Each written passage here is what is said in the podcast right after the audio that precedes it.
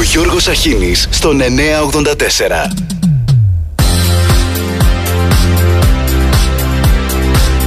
Καλημέρα, καλημέρα. 5η 6 Οκτωβρίου. Για τους ένρινους δεν είναι ο αγαπημένος μήνας. Είναι Οκτώβριος, δεν είναι Οκτώβριος. Και η μέρα έχει ξεκινήσει με μια μεγάλη τραγωδία στη Λέσβο με 16 γυναίκες αφρικανικής καταγωγής νεκρές σε ναυάγιο 15 αγνοούμενους ταυτόχρονα σε άλλο ναυάγιο στα Κύθυρα. Από τα σμπρόξε σμπρόξε στην Ελλάδα που δεσέβεται και πνίγει τους πάντες κατά την τουρκική εκδοχή Οι εικόνες που έρχονται από τη Λέσβο είναι συγκλονιστικές. Τους φόρτωσαν σε μία βάρκα στο Αϊβαλί και τους ξαπόστηλαν στο άγνωστο. Για να μπορούν μετά να επιχειρηματολογούν ότι οι Έλληνες πνίγουν στο Αιγαίο μετανάστες. Όλα αυτά ενώ είμαστε παραμονές σήμερα, δηλαδή εναρκτήριας κατάστασης στην Πράγα. Η ενέργεια, το τι γίνεται παγκόσμια με τον πόλεμο στην Ουκρανία είναι στο επίκεντρο των συζητήσεων. Αλλά υπάρχει και μία συνάντηση Μακρόν Ερντογάν.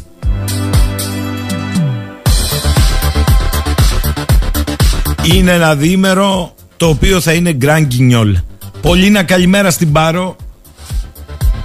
Αδειάζετε μαθαίνω κι εσείς σιγά σιγά. Ας ξεκινήσουμε με ευχάριστες εσωτερικές ειδήσεις.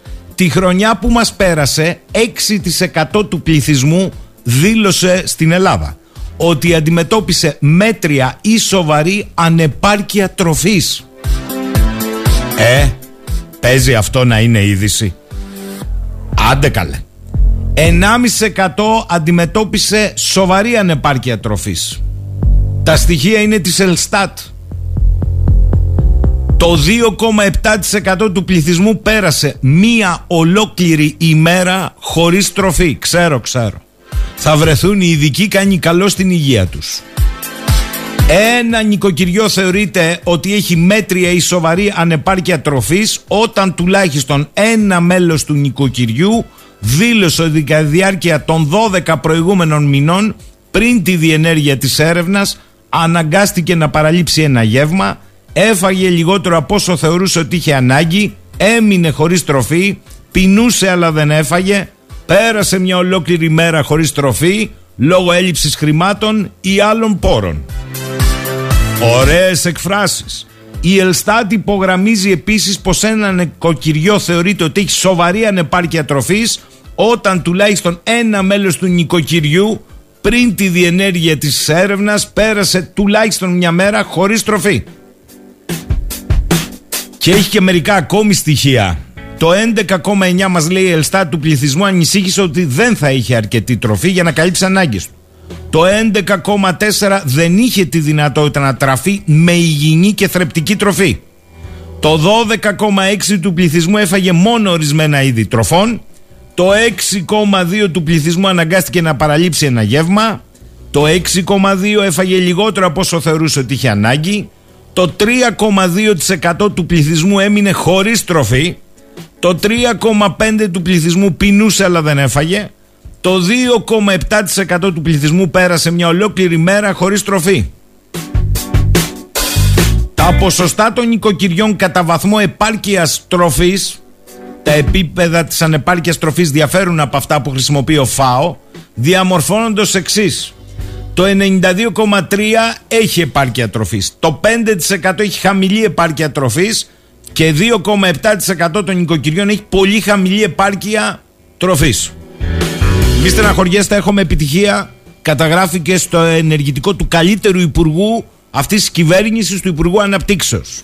Μετά από συνάντηση που είχε με εκπροσώπους των σούπερ μάρκετ, του ΣΕΛΠΕ και της ΕΣΕ, προέκυψε ότι μέχρι τέλος Οκτωβρίου τα σούπερ μάρκετ θα παρουσιάσουν, θα παρουσιάσουν στον Υπουργό Ανάπτυξης και Επενδύσεων ένα καλάθι της, νοικοκυριά, της νοικοκυράς με 50 διαφορετικά προϊόντα απαραίτητα για τη διαβίωση του νοικοκυριού στις τιμές των οποίων θα γίνει προσπάθεια, ακούστε εκφράσεις, συγκράτησης αυξήσεων στο μέγιστο δυνατό βαθμό. Σε αυτό το καλάθι το οποίο θα προκύψει από 20 βασικές κατηγορίες, αν μπερδεύεστε δεν πειράζει, γι' αυτό είναι οι ανακοινώσεις για να μας μπερδεύουν, και θα είναι διαφορετικό για κάθε αλυσίδα, όπως είπε ο Υπουργός, θα συμπεριλαμβάνονται 50 προϊόντα απαραίτητα για τη διαβίωση ενός νοικοκυριού στο οποίο και θα δοθεί η μάχη να συγκρατηθούν οι τιμές. Μάχη. Τι μας είπε δηλαδή, απολύτως τίποτα. Είπε ότι θα γίνει προσπάθεια μπας και συγκρατηθούν οι τιμές από τα ίδια τα σούπερ μάρκετ. Αυτό το καταλάβαμε. Παραδέχτηκε ότι δεν τέθηκε στη συζήτηση το πάγωμα των τιμών καθώς το πάγωμα δεν είναι στο χέρι το δικό του. Την επόμενη εβδομάδα θα έχουμε συνάντηση με όλη τη βιομηχανία, είπε, για να δούμε πώς και η βιομηχανία μπορεί να συμβάλλει στη συγκράτηση των αυξήσεων των τιμών. Αφού τις έχουμε αλλάξει την Παναγία με έμεσους φόρους και ρεύμα. Έτσι είναι αυτά. Κοινώς σταματήστε όλοι να είστε σκορπαλευράδες. Μαζοχτείτε και σπυρί το σπυρί φτιάξτε τη διατροφή. Η ενεργειακή κρίση είναι στο επίκεντρο των συζητήσεων, λέει σήμερα των 27 αρχηγών κρατών. Σήμερα ο γιατρός της κυρίας Ντελάιεν είπε να λέμε ναι στο πλαφόν προσωρινός όμως. Αύριο μπορεί να ξεπεί πάλι. Δεν πειράζει, η κυρία Ντελάιεν είναι αυτή που καθορίζει τι θα λέμε κάθε μέρα. Άλλαξε τα αφήγημα τώρα. Οι άλλοι του OPEC Plus κάναν λέει το χατήρι, λέει ο Biden, του Πούτιν και μειώνουν την παραγωγή σε 2 εκατομμύρια βαρέλια ημερησίως από τον Νοέμβριο. Ο φίλος μου, να τον ακούσετε το Αδαλής, λέει πάντως ότι επί της ουσίας η μείωση παραγωγής είναι 600.000 βαρέλια. Γιατί ένα τετρακό είναι έξω από την παραγωγή, διότι δεν είναι το τι δηλωνικό η κάθε χώρα μέλος του OPEC και του OPEC Plus είναι κατά δήλωση. Το τι πραγματικά παράγουν οι μερισίως είναι άλλο θέμα. Παρόλα αυτά τίποτα δεν συγκρατεί τις τιμές Πήραν την ανηφόρα Μόλις ακούστηκε η είδηση Τσιμίωσης Ωραία πράγματα Έχω κι άλλα Έμπλεη χαράς γιατί ο Γερμανός Υπουργός Εξωτερικών ερωτώμενος για τη Συμφωνία Τουρκίας-Λιβύης είπε Επί της αρχής θέλω να πω ότι μια θεμελιώδης αρχή του διεθνούς δικαίου είναι ότι δεν μπορούν δύο κράτη να κάνουν συμφωνίες σε βάρος τρίτων. Αυτό το γνωρίζουμε και από το αστικό δίκαιο, είπε ο Υπουργός Εξωτερικών, ο εκπρόσωπος. Αυτό το γνωρίζουμε, λέει λοιπόν από το αστικό δίκαιο. Δεν μπορούν να συμφωνήσουν δύο, αυτό ανήκει σε μένα, αυτό σε σένα, αυτό σε κάποιο τρίτο. Στην περίπτωση που δύο κράτη κλείνουν συμφωνία σε βάρος της Ελλάδας, η Ελλάδα δεν δεσμεύεται από αυτήν. Για τα δικηγόρο, το φωνάξαμε. Η συμφωνία δεν έχει νομική επίπτωση. Αυτή είναι η βασική αρχή του διεθνούς δικαίου. Ότι δεν υπάρχει δυνατότητα δύο κράτη να κλείσουν μια τέτοια συμφωνία σε βάρος ενός τρίτου κράτους. Για λεπτομερή όμως αξιολόγηση αυτού του πρόσφατου βήματος θα πρέπει να επανέλθω. Είπε ο Γερμανός εκπρόσωπος του Υπουργείου Εξωτερικών. Και εμείς το ρίξαμε στα πανηγύρια. Μα ο εκπρόσωπος του Γερμανικού Υπουργείου δεν μπορεί να μιλά επί της αρχής όταν το παράνομο μνημόνιο Τουρκία-Λιβύη που συνήφθη το 19 έχει ρητά καταδικαστεί από την Ευρωπαϊκή Ένωση. Άρα είναι αεροιστολογίες και επιτέλους η Γερμανία θα πρέπει να διευκρινίσει αν νιώθει μέλος της Ευρωπαϊκής Ένωσης και αν αναγνωρίζει ότι και η Ελλάδα είναι μέλος της Ένωσης άρα εφαρμόζεται η καταδικαστική απόφαση. Να αφήσω τα άλλα ότι η ελληνική ΑΟΣ είναι και ΑΟΣ της Ευρώπης και πάει λέγοντας. Μία διευκρίνηση για το τουρκολιβικό μνημόνιο από τον εξαιρετικό φίλο μας δημοσιογράφο τον κύριο Ιγκλέση. Μας λέει λοιπόν ότι έρχεται σε σύγκρουση με τη μερικώς οριοθετημένη ΑΟΣ με την Αίγυπτο. Οι δύο περιοχές επικαλύπτονται, δηλαδή η ίδια θαλάσσια έκταση της Έλληνο-Αιγυπτιακής ΑΟΣ διεκδικείται από το τουρκολιβικό μνημόνιο σε μήκος από τις νότιες ακτές της Ρόδου μέχρι τις νότιες ακτές της Κρήτης.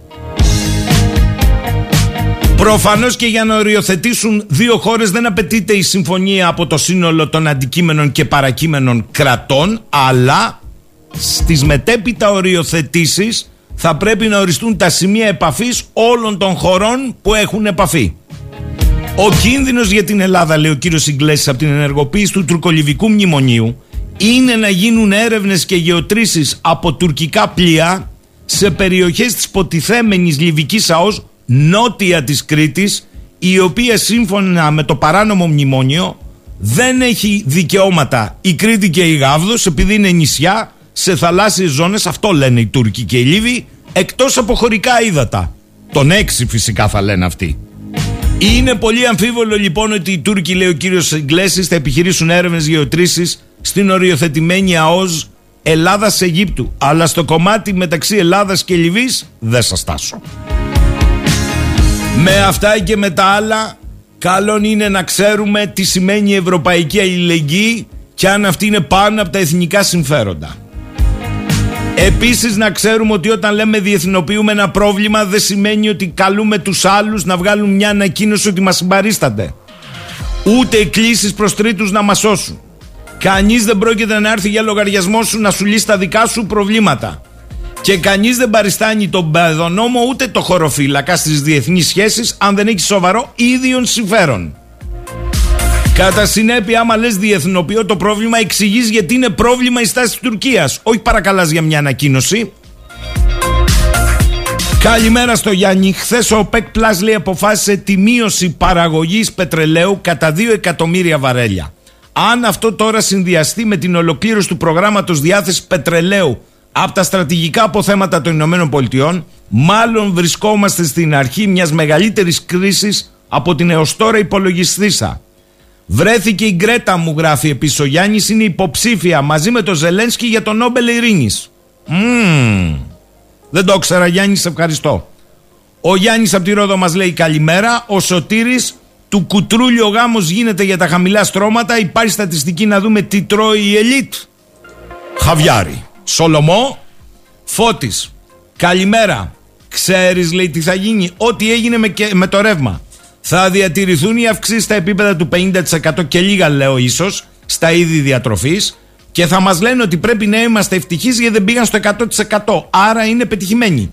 Ό,τι έκαναν με το ρεύμα, ό,τι έκαναν και με τα καύσιμα και εμείς φωνάζαμε ζήτω και γεια που τραγουδούσε και το αειδόνι της Λεβεντογένα. Μας πάει τα μαμ το τραγούδι αυτό, λέει ο Φώτης.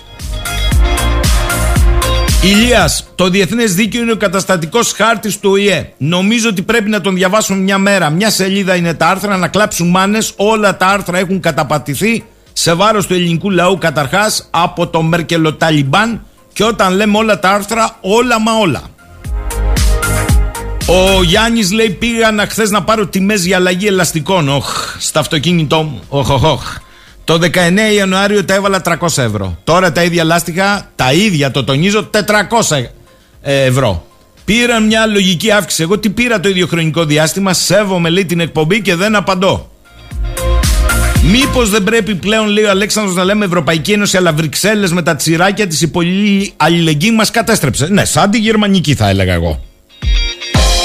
Και το τελευταίο εντυπωσιακό μου το έστειλε ο φίλος ο Παναγιώτης. Είναι ένα άρθρο σήμερα του ιστορικού του Γιώργου Μαργαρίτη, ο οποίος τι λέει; Τα πρωτεία στην παραγωγή χάλιβα τέρμα από την Αμερική και την Ευρώπη. Οι χώρες που κάνουν θράψη είναι Κίνα, Ιράν, Τουρκία, Ινδονησία, Ρωσία, η, η δυτικόστροφη πρώτη σε, μεγάλο, σε μεγάλη ή η Ιαπωνία. Γερμανία, Αγγλία, Βέλγιο, Αμερική κλέν μανούλες. Και ανεβαίνει κι άλλο η τιμή. Με ό,τι σημαίνει για την οικοδομή και όχι μόνο. Άρα που ξαναβρισκόμαστε ξανά στο ενεργειακό με την κυρία Ντελάιεν είπα άλλαξε ο Μανολιός ο γιατρός της είπε σήμερα θα λέμε θα λέμε πρόταση ναι στην επιβολή πλαφών προσωρινός αυτό το προσωρινός είναι για να δούμε λοιπόν τι λέει ο οικονομέτρης αναλυτής σήμερα για όλα αυτά τα μεγάλα παιχνίδια της ενέργειας, ο κύριος Γιώργος Αδαλής. Καλημέρα κύριε Αδαλή. Καλημέρα σας κύριε Σαχίνη. Ωραία πάμε έτσι. Κάθε μέρα έχουμε και μία νέα συνταγή. Τέλεια. Τέλεια. Μα... Δηλαδή δεν, δεν, δεν, δεν, ξέρω. Νομίζω ότι θα πάμε ακόμα καλύτερα όπως τα βλέπω τα πράγματα. Έρχεται και ανάπτυξη τύπου ΒΕΠ, μας λέγανε από την Ευρώπη και η κυβέρνηση από το καλοκαίρι του 2020. Την είδατε νομίζω. Έχετε φιλοξενήσει και εσείς κυβερνητικούς κύριε Σαχίνη που σας υπόσχονταν και εσάς και εμάς αναπτύξεις τύπου ΒΕ. Μάλιστα. Θυμάμαι καλά. Μια χαρά θυμάστε. Τα βανόπροκα πέταξε έτσι. Ναι, το ΒΕ ανάποδα είναι βέβαια, αλλά εν πάση περιπτώσει. λάμδα, ναι. Λάμδα. Κανονικά, κανονικά, λάμδα. Λοιπόν, Εγώ θέλω να πω έτσι για να το ευθυμίσουμε λίγο πριν σας πάω στα σοβαρά. Υπάρχουν λύσεις. Δηλαδή, να, να πω, με προβληματίζει όμως κάτι τώρα, ας πούμε, με τους Λέβητες, που αυτοί που ήταν φυσικό αέριο, που τους είπαν ε, πάτε στο πετρέλαιο γιατί είναι φτηνό. Τώρα, άμα ακριβήνει, τι θα τους ξαναπούνε πάλι τους ανθρώπους; Ξέρετε, κάναμε λάθος, πετάξτε τους Λέβητε τώρα το πετρελαίο, ξαναγυρίστε, πάτε βρείτε τους παλιούς του φυσικού αερίου. Όχι, θα το κάνουμε όπως στην Κρήτη. Κάθε σπίτι μια παραστιά. Άριχνουμε τα ξύλα πάνω, τη φουφού, εντάξει, καλά είναι. Ε, ε, υπάρχει όμως και μια λύση, κύριε Σαχίνη. Ξέρετε ποια είναι να καθίσει σε ένα τραπέζι η κυρία Φόρντερ Λάιεν, ο Μπάιντεν και όλοι όσοι αυτοί είναι που ε, ε, ε, εφαρμόζουν αυτές τις realpolitik, τις υψηλού επίπεδου στρατηγικές και να κάνουν το λίτρο α, 0,9. Ναι. Ε, ναι. Τι ωραία που τα λέτε εσείς. Μα δεν το κάνετε στο σούπερ μάρκετ, δεν βλέπετε κύριε Σαχίνη. Δεν βλέπετε ότι εδώ αυτή τη στιγμή ε, δεν ανεβάζουμε λέει τις τιμές, τις ανεβάζουμε πολύ λίγο και άμα προσέξεις οι συσκευασίες έχουν μειωθεί. Ε, παίρνουν Τα... τις διατροφικές συνήθειες του σύγχρονου Έλληνα. Είναι στη δίαιτα και αυτές. περισσότερα προϊόντα. Δεν θα πω τώρα ούτε σούπερ μάρκετ, αυτά θα ψάξει ο κόσμος να προσέχει τι αγοράζει. Το γιαουρτάκι, το βιτάμ που αγόρασε, οι συσκευασίες είναι ίδιες με τις παλιές. Για βρείτε κανένα και σεδάκι παλιό. Μήπως λείπουν 100 γραμμάρια; Ε, Αχ, λοιπόν, κύριε, αυτό το πράγμα δηλαδή πώς λέγεται στην οικονομία, ξέρετε πώς λέγεται; Να μην πω πώς λέγεται. Όχι να το πείτε. Απάτη λέγεται αυτό το πράγμα. Μάλιστα. Διότι όταν δεν ενημερώνεις ότι αυτό το προϊόν που αγόραζες 10 χρόνια που ήταν 500 γραμμαρίων, τώρα αυτή την τιμή πρόσεξε γιατί σου πουλάω 350 γραμμάρια. Είναι απάτη. Η παραπλάνηση. Όπως θέλετε πέστε το. Τι κάνει το Υπουργείο το, το, το Υπουργείο, πιο αρμόδιο Υπουργείο για αυτά ο τα πράγματα. Ο καλύτερος Υπουργός είναι ο αρμόδιος. Λοιπόν, τέλος πάντων. Μάλιστα. Κοιτάξτε τώρα, πριν πάμε στα σοβαρά, μιας και λέτε να ευθυμίσουμε, είναι και η γεωπολιτική στην επικαιρότητα. Σωστά; Ε, Μάλιστα. Λοιπόν, έχουμε έναν καθηγητή Έλληνα, το Μάζι, ο οποίος συνήθως βγαίνει στις ζωντανές συνδέσεις με πουλοβεράκι. Ναι. Είναι μία πρόταση για το χειμώνα σε όλους. Με πουλοβεράκια, ζακετούλες, παλτουδάκια και μέσα στο σπίτι. Έτσι για να ευθυμίσουμε. Θα συνδυάζουμε τη γεωπολιτική ανάλυση με την ενεργειακή κρίση. Καταλάβατε. Μην το, γελάτε αυτό, κύριε Σαχίνη. Μην το γελάτε καθόλου αυτό.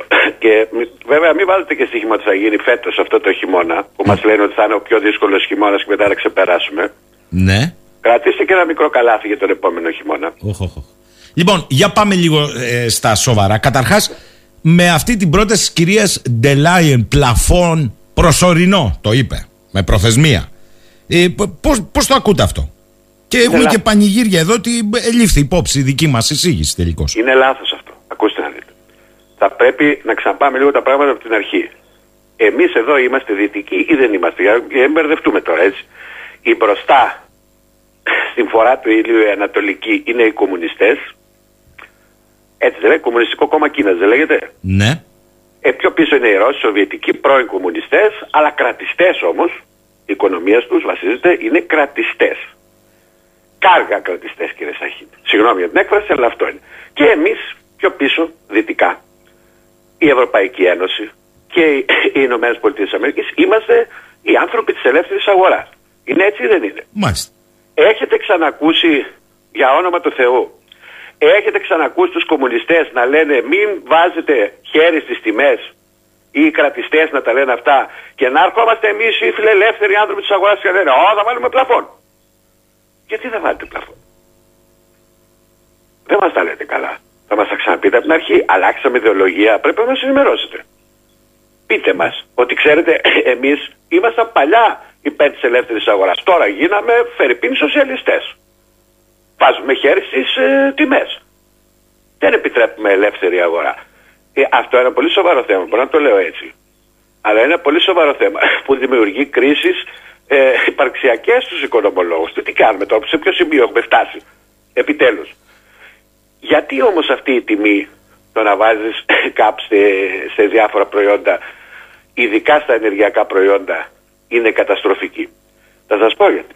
Γιατί όταν βάζεις σε μια ελεύθερη αγορά, μιλάω τώρα, είμαστε ούτε βασίλειο και μοναρχία του κόλπου, ούτε Ρωσία, ούτε Κίνα. Όταν βάζεις λοιπόν τέτοιου είδους περιορισμό, λόγω του ότι λες και είσαι ελεύθερη αγορά, εγώ που είμαι ο επενδυτής και έχω τα λεφτά, πολύ απλά δεν θα πάω να επενδύσω. Το θέλει αυτό η Δύση. Εντάξει, Θέλει- από, από την τα- άλλη, από την άλλη θα σας πει και τι θέλετε να εξαθλιωθεί τελείως ο κόσμος επειδή ε, πήρε κάποιες αποφάσεις η Δύση; Γίνεται αυτό; Προσέξτε. Ακούς, στην, στην οικονομία τα πράγματα λύνονται απλά. Κάπου έχεις πρόβλημα. Εντοπίσαμε ποιο είναι το πρόβλημα. Εγώ αμφιβάλλω αν έχουν εντοπίσει ποιο είναι το πρόβλημα. Αλλά αυτό είναι μια προσωπική άποψη. Ποιο δική είναι μου, το πρόβλημα τελικά; που, μπορεί, που μπορεί να διαφωνούν πολλοί. Λέμε λοιπόν ότι έχουμε πρόβλημα με την ενέργεια. Ενέργεια δεν είναι μόνο το ηλεκτρικό ρεύμα, με συγχωρείτε, είναι και τα καύσιμα, είναι όλα. Μάλιστα. Έτσι δεν είναι. Σωστά. Άρα λοιπόν, όταν αφού έχουμε πρόβλημα με την ενέργεια, αυτό το οποίο μπορούμε να κάνουμε είναι έχουμε δύο λύσεις. Οι, οι αρχαίγονες από την εποχή του Μέγα Αλέξανδρου, η οικονομία, η απαστράπτουσα οικονομία που εφάρμοσε ο Μέγας Αλέξανδρος, λένε το εξής. Ή θα πειράξεις την καμπύλη της προσφοράς ή θα πειράξεις την καμπύλη της ζήτησης. Να το πω αλλιώς, όχι πειράξεις. Ή θα λύσεις το πρόβλημά σου από την καμπύλη της προσφοράς ή θα το λύσεις από την καμπύλη της ζήτησης. Το πιο εύκολο πράγμα είναι να το λύσεις από την καμπύλη της προσφοράς.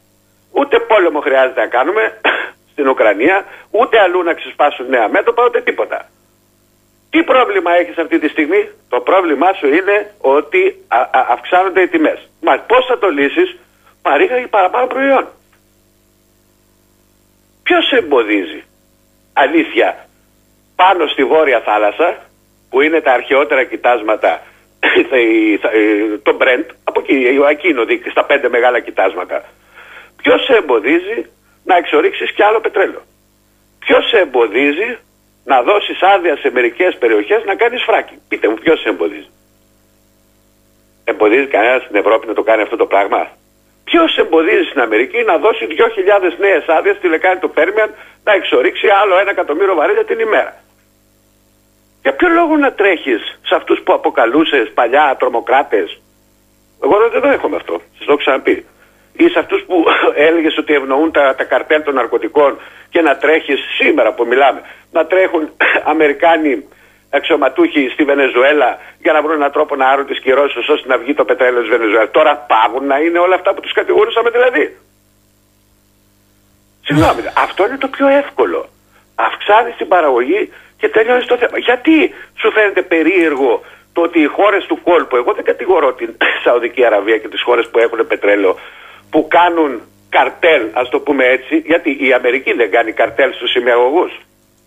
Η Γερμανία δεν κάνει καρτέλ στα αυτοκίνητα. Πείτε μου. Δηλαδή έχουμε καλά καρτέλ και, καλά, και κακά καρτέλ. Καρτέλ υπάρχουν παντού. Αυτοί λοιπόν που έχουν το καρτέλ, το πρώτο πράγμα που κοιτάζουν είναι να χειραγωγήσουν τις τιμές μέσω της παραγωγής. Χαίρο πολύ χαρίλαος. Αφού λοιπόν έχουμε αυτό το πρόβλημα, γιατί μας παιδεύουν τώρα δυόμιση χρόνια και δεν πάνε να αυξήσουν την παραγωγή πετρελαίου, την παραγωγή φυσικού αερίου, οτιδήποτε άλλο χρειάζεται ο κόσμος, παραρισκάρουν και λένε εμείς έχουμε και άλλες λύσεις, ναι αλλά ο κόσμος μπορεί να πεθάνει από το κρύο. Δύο λεπτά. Ε, ακόμη και αν αυξάναν την παραγωγή, θα έπεφτε η τιμή, ή θα Ορίστε. μας έλεγαν οι Αμερικανοί ότι επειδή σας το φέρνουμε από την άλλη πλευρά, η τιμή, αυτό που συμβαίνει τώρα, ανεβαίνει; Γιατί να ανεβαίνει. Αυτή τη στιγμή το πρόβλημα είναι η, η ανισορροπία που υπάρχει μεταξύ της ζήτησης και της προσφοράς. Εγώ προσπαθώ να καταλάβω, είναι μόνο αυτό το πρόβλημα ή εδώ βρήκαν ευκαιρία όλοι, κυρία Δαλή. Αυτό σας ρωτώ γιατί ξέρετε όλες ε, τις Δεν αγορές. το, αυτό κοιτάξτε να δείτε τώρα. Μόνο άνθρωποι που είναι σε σκοτεινά δωμάτια και κάνουν τέτοιες συσκέψεις μπορεί να το ξέρουν. Εγώ δεν είμαι τέτοιος άνθρωπος. Ναι, να σας πω κάτι όμως. Χθες συζητούσαμε και πάω κατευθείαν στο άλλο θέμα. Ο Πεκ Πλάξ, που είναι και η Ρωσία μέσα, Ναι. πήρε την απόφαση να μειώσει 2 εκατομμύρια ημερησίως τα βαρέλια Μισό, του. Μισό λεπτό. Μην Δύο- πάμε σε δύο- αυτό που είναι πολύ σοβαρό Όχι, θέμα. όχι, όχι. Γιατί Α, το α, άλλο άλλο δεν θέλω. να- ολοκληρώθηκε. Ε, Δεν Περιμένετε. θα το ολοκληρώσετε. Δεν θα- Άλλο θέλω να σας πω. Ναι. Λοιπόν, εσείς εξηγήσετε και θα μας το πείτε μετά ότι επί της ουσίας πρακτικά είναι 600.000 βαρέλια. Παρόλα αυτά, ενώ το ξέρουν, η τιμή από χθες το απόγευμα καλπάζει του πετρελαίου. τώρα, Άρα γιατί- δεν είναι τα δείτε τι, δείτε παιχνίδια τι τώρα. κερδοσκοπικά. Τώρα πέφτει. Τώρα, τώρα, εδώ και δύο ώρες. Α, τώρα πέφτει. Πέφτει. Μάλιστα. Βέβαια, και θα σας το εξηγήσω αυτό. Αλλά πριν, πριν πάω εκεί, δώστε μου ένα λεπτό Ναι, να σας ναι. πω. Η δεύτερη λύση, η οποία είναι το να πάμε ε, από την Κρήτη στην Αθήνα διαμέσου ε, Ζουαζιλάνδης, αν πάμε ψευ- ψευδιδρόμο, είναι να πάμε να πειράξουμε την καμπύλη της ζήτησης. Δηλαδή των καταναλωτών. Τι ερχόμαστε και λέμε τώρα; ότι εμείς δεν θα αυξήσουμε την παραγωγή για να σας λύσουμε το πρόβλημα των τιμών, αλλά τι θα κάνουμε, μειώσουμε τη ζήτηση. Δηλαδή, μην καίτε πολύ ρεύμα, θα σας το κόβουμε δύο-τρεις ώρες τη μέρα. Τα μαγαζιά να μην καίτε πολύ ρεύμα, να κάνουν εκ περιτροπή ώρα, να κλείνουν δύο-τρεις ώρε. Να μην ανοίγετε το ένα, να μην κάνετε το άλλο. Και προσέξτε, θα σας πω και κάτι, υπάρχει και περίπτωση να έχουμε, επειδή, για να μην έχουμε γενικά blackout, να σας κάνουμε εκ περιτροπή στις γειτονιές, θα σας παρέχουμε ρεύμα όπως κάνανε στην Καλιφόρνια, στο Τέξας και σε άλλες περιοχές, στην Κίνα, στην Ινδία κτλ.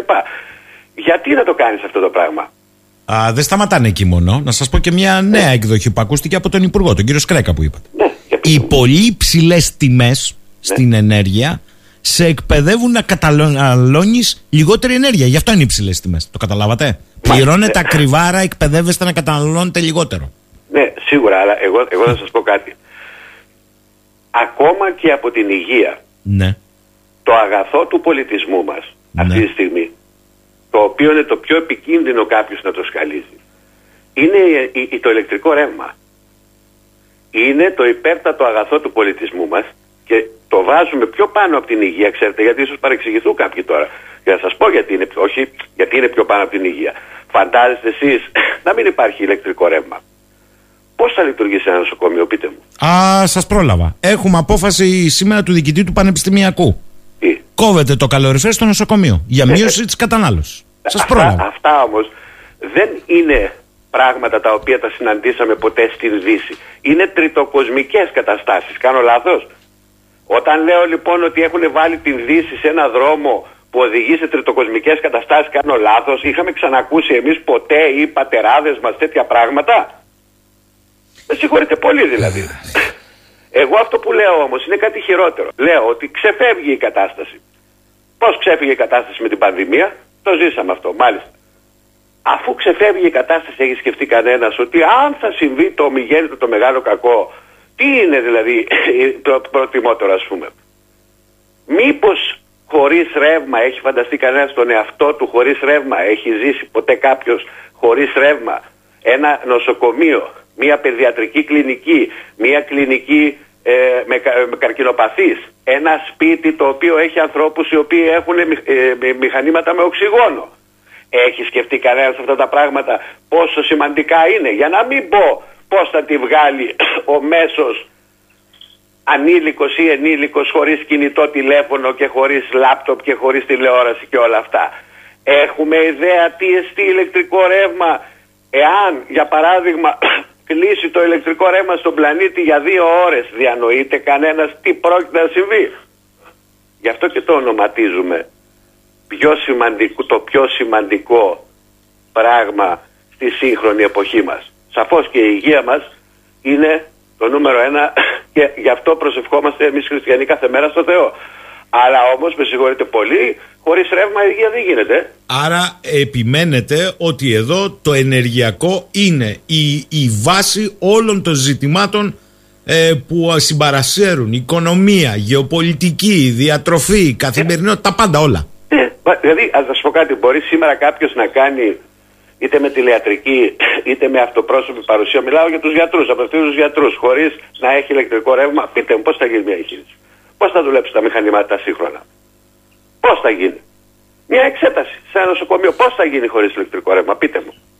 Δεν μου λέτε, κύριε Αδαλή, γιατί θέλω να πάμε και στον ΟΠΕΚ, γιατί έχω βροχή ερωτημάτων τα οποία πρέπει να απαντήσετε σήμερα ναι. στον κόσμο. Λοιπόν, ο ΟΠΕΚ Plus πήρε την απόφαση για μείωση. Εσείς εξηγήσατε, το είπα, τα λέω γρήγορα για να πάμε γρήγορα. Ναι. Εξηγήσατε ότι στην πράξη είναι 600.000 βαρέλια λιγότερα, ναι. διότι άλλο τι δηλώνω ότι μπορώ να παράγω ημερησίως και άλλο η φέρουσα πραγματική δυνατότητά μου ημερησίως. Καλά το κατάλαβα; Ναι, αυτό θα το εξηγήσω λίγο, γιατί πάλι μπορεί να βρεθούν κάποιοι και να, να φάμε και ξύλο εκεί πέρα, επειδή τολμάμε και λέμε τέτοια πράγματα. Όντως δεν ήταν 2 εκατομμύρια η περικοπή. Αλλά πρέπει να το εξηγήσουμε αυτό το πράγμα, έτσι, διότι ο κόσμος δεν ξέρει πώς πώς ε, δουλεύει η αγορά. Αν ήταν, κύριε Σαχίνη, 2 εκατομμύρια βαρέλια πραγματικής περικοπής, μιλάμε δηλαδή για το 2 με 2, κάτι της 100 της παγκόσμιας ημερήσιας κατανάλωσης. Είναι σημαντικό αυτό το πράγμα. Θα βλέπατε σήμερα την τιμή του πετρελαίου αφού επισημοποιούταν μετά την αύξηση 4 και 4 8, 8% που έκανε θα τη βλέπατε σήμερα να σκαρφαλώνει κι άλλο. 0,4 35 και 0,25 πέφτουν οι δύο δείκτες τώρα αυτή τη στιγμή. Αυτό ήταν. Γιατί αν ήταν 2 εκατομμύρια, δεν ξέρω αν ακούγομαι. Βεβαίως ακούγεστε, ναι. βεβαίως. Αν ήταν 2 εκατομμύρια, τώρα θα συζητάγαμε για καλπασμό αλόγου που πάει στα 110 δολάρια. Αυτό ήταν το αναμενόμενο. Επί της ουσίας όμως δεν ήταν 2 εκατομμύρια. Πώς έγινε, πώς έγινε αυτό το πράγμα. Ε, υπάρχουν αυτό το οποίο ερευνούμε εμείς στην, ε, στην, ε, στην αγορά είναι όταν βλέπουμε τις ποσότητες της παραγόμενης για να δούμε και να τσεκάρουμε μην τυχόν και μας λένε ψέματα. Ξέρουμε ότι μας λένε διάφοροι παραγωγοί ψέματα, όχι μόνο σε επίπεδο κρατών, αλλά και σε επίπεδο super majors και τα λοιπά. Κάνουν κάποιες τεχνικές για να έχουμε να λέμε. Το ξέρουμε, το τσεκάρουμε. Γι' αυτό βλέπουμε πρώτα-πρώτα, βλέπουμε τα δεδομένα, αν είναι, αν είναι, αν είναι σωστά. Αυτό το οποίο λοιπόν ε, εξετάζουμε είναι αυτό που λέμε το, το, το the baseline, δηλαδή οι, οι βασικές γραμμές. Τι είναι οι βασικές γραμμές; Κάποια χώρα ή ένα καρτέλ, ένας οργανισμός όπως, ο, ο, όπως το λένε ο ΠΕΚ, θέτει κάποιο στόχο στα μέλη του και λέει ή στον εαυτό του ότι εγώ τούτο το μήνα θα παράγω, πώς λέει η Σαουδική Αραβία, 11 εκατομμύρια βαρέλια. Αυτό δεν σημαίνει ότι θα το κάνει κιόλας. Το καταλαβαίνετε αυτό. Μάλιστα. Θα βάζει ένα στόχο. Το στόχο αυτόν, αναλόγως πώς δουλεύουν οι αντλίες, ή θα τον πιάσει ή δεν θα τον πιάσει. Αν τον πιάσει, προχωράμε στον επόμενο μήνα. Αν δεν τον πιάσει, πρέπει να καταγραφεί αυτό το πράγμα κάπου ότι δεν παρήγαγες 11 εκατομμύρια, αλλά 10.800. Δηλαδή το, το μήνα δεν παρήγαγες 200.000. Αλλά δεν καταγράφονται όμως αυτά. Καταλάβατε, δηλαδή δεν τα καταγράφουν όλοι ή δεν τα καταγράφουν όλοι κάθε μήνα. Με αποτέλεσμα τούτους εδώ τους δύο μήνες οι, οι βασικές γραμμές ειδικά αρκετών χωρών του ΟΠΕΚ αλλά και της Ρωσίας γνωρίζαμε ότι δεν είναι αυτά τα οποία λέει, λένε ε, πώς το λένε το, η, η παραγωγή τους επίσημα αλλά είναι πιο κάτω γιατί, γιατί χάλασε ένα σύστημα, ένα υποσύστημα, ή γιατί δεν είχαν όλες τις παραγγελίες αυτές που περιμένανε, ή γιατί για χίλιους χίλιους δυο λόγους.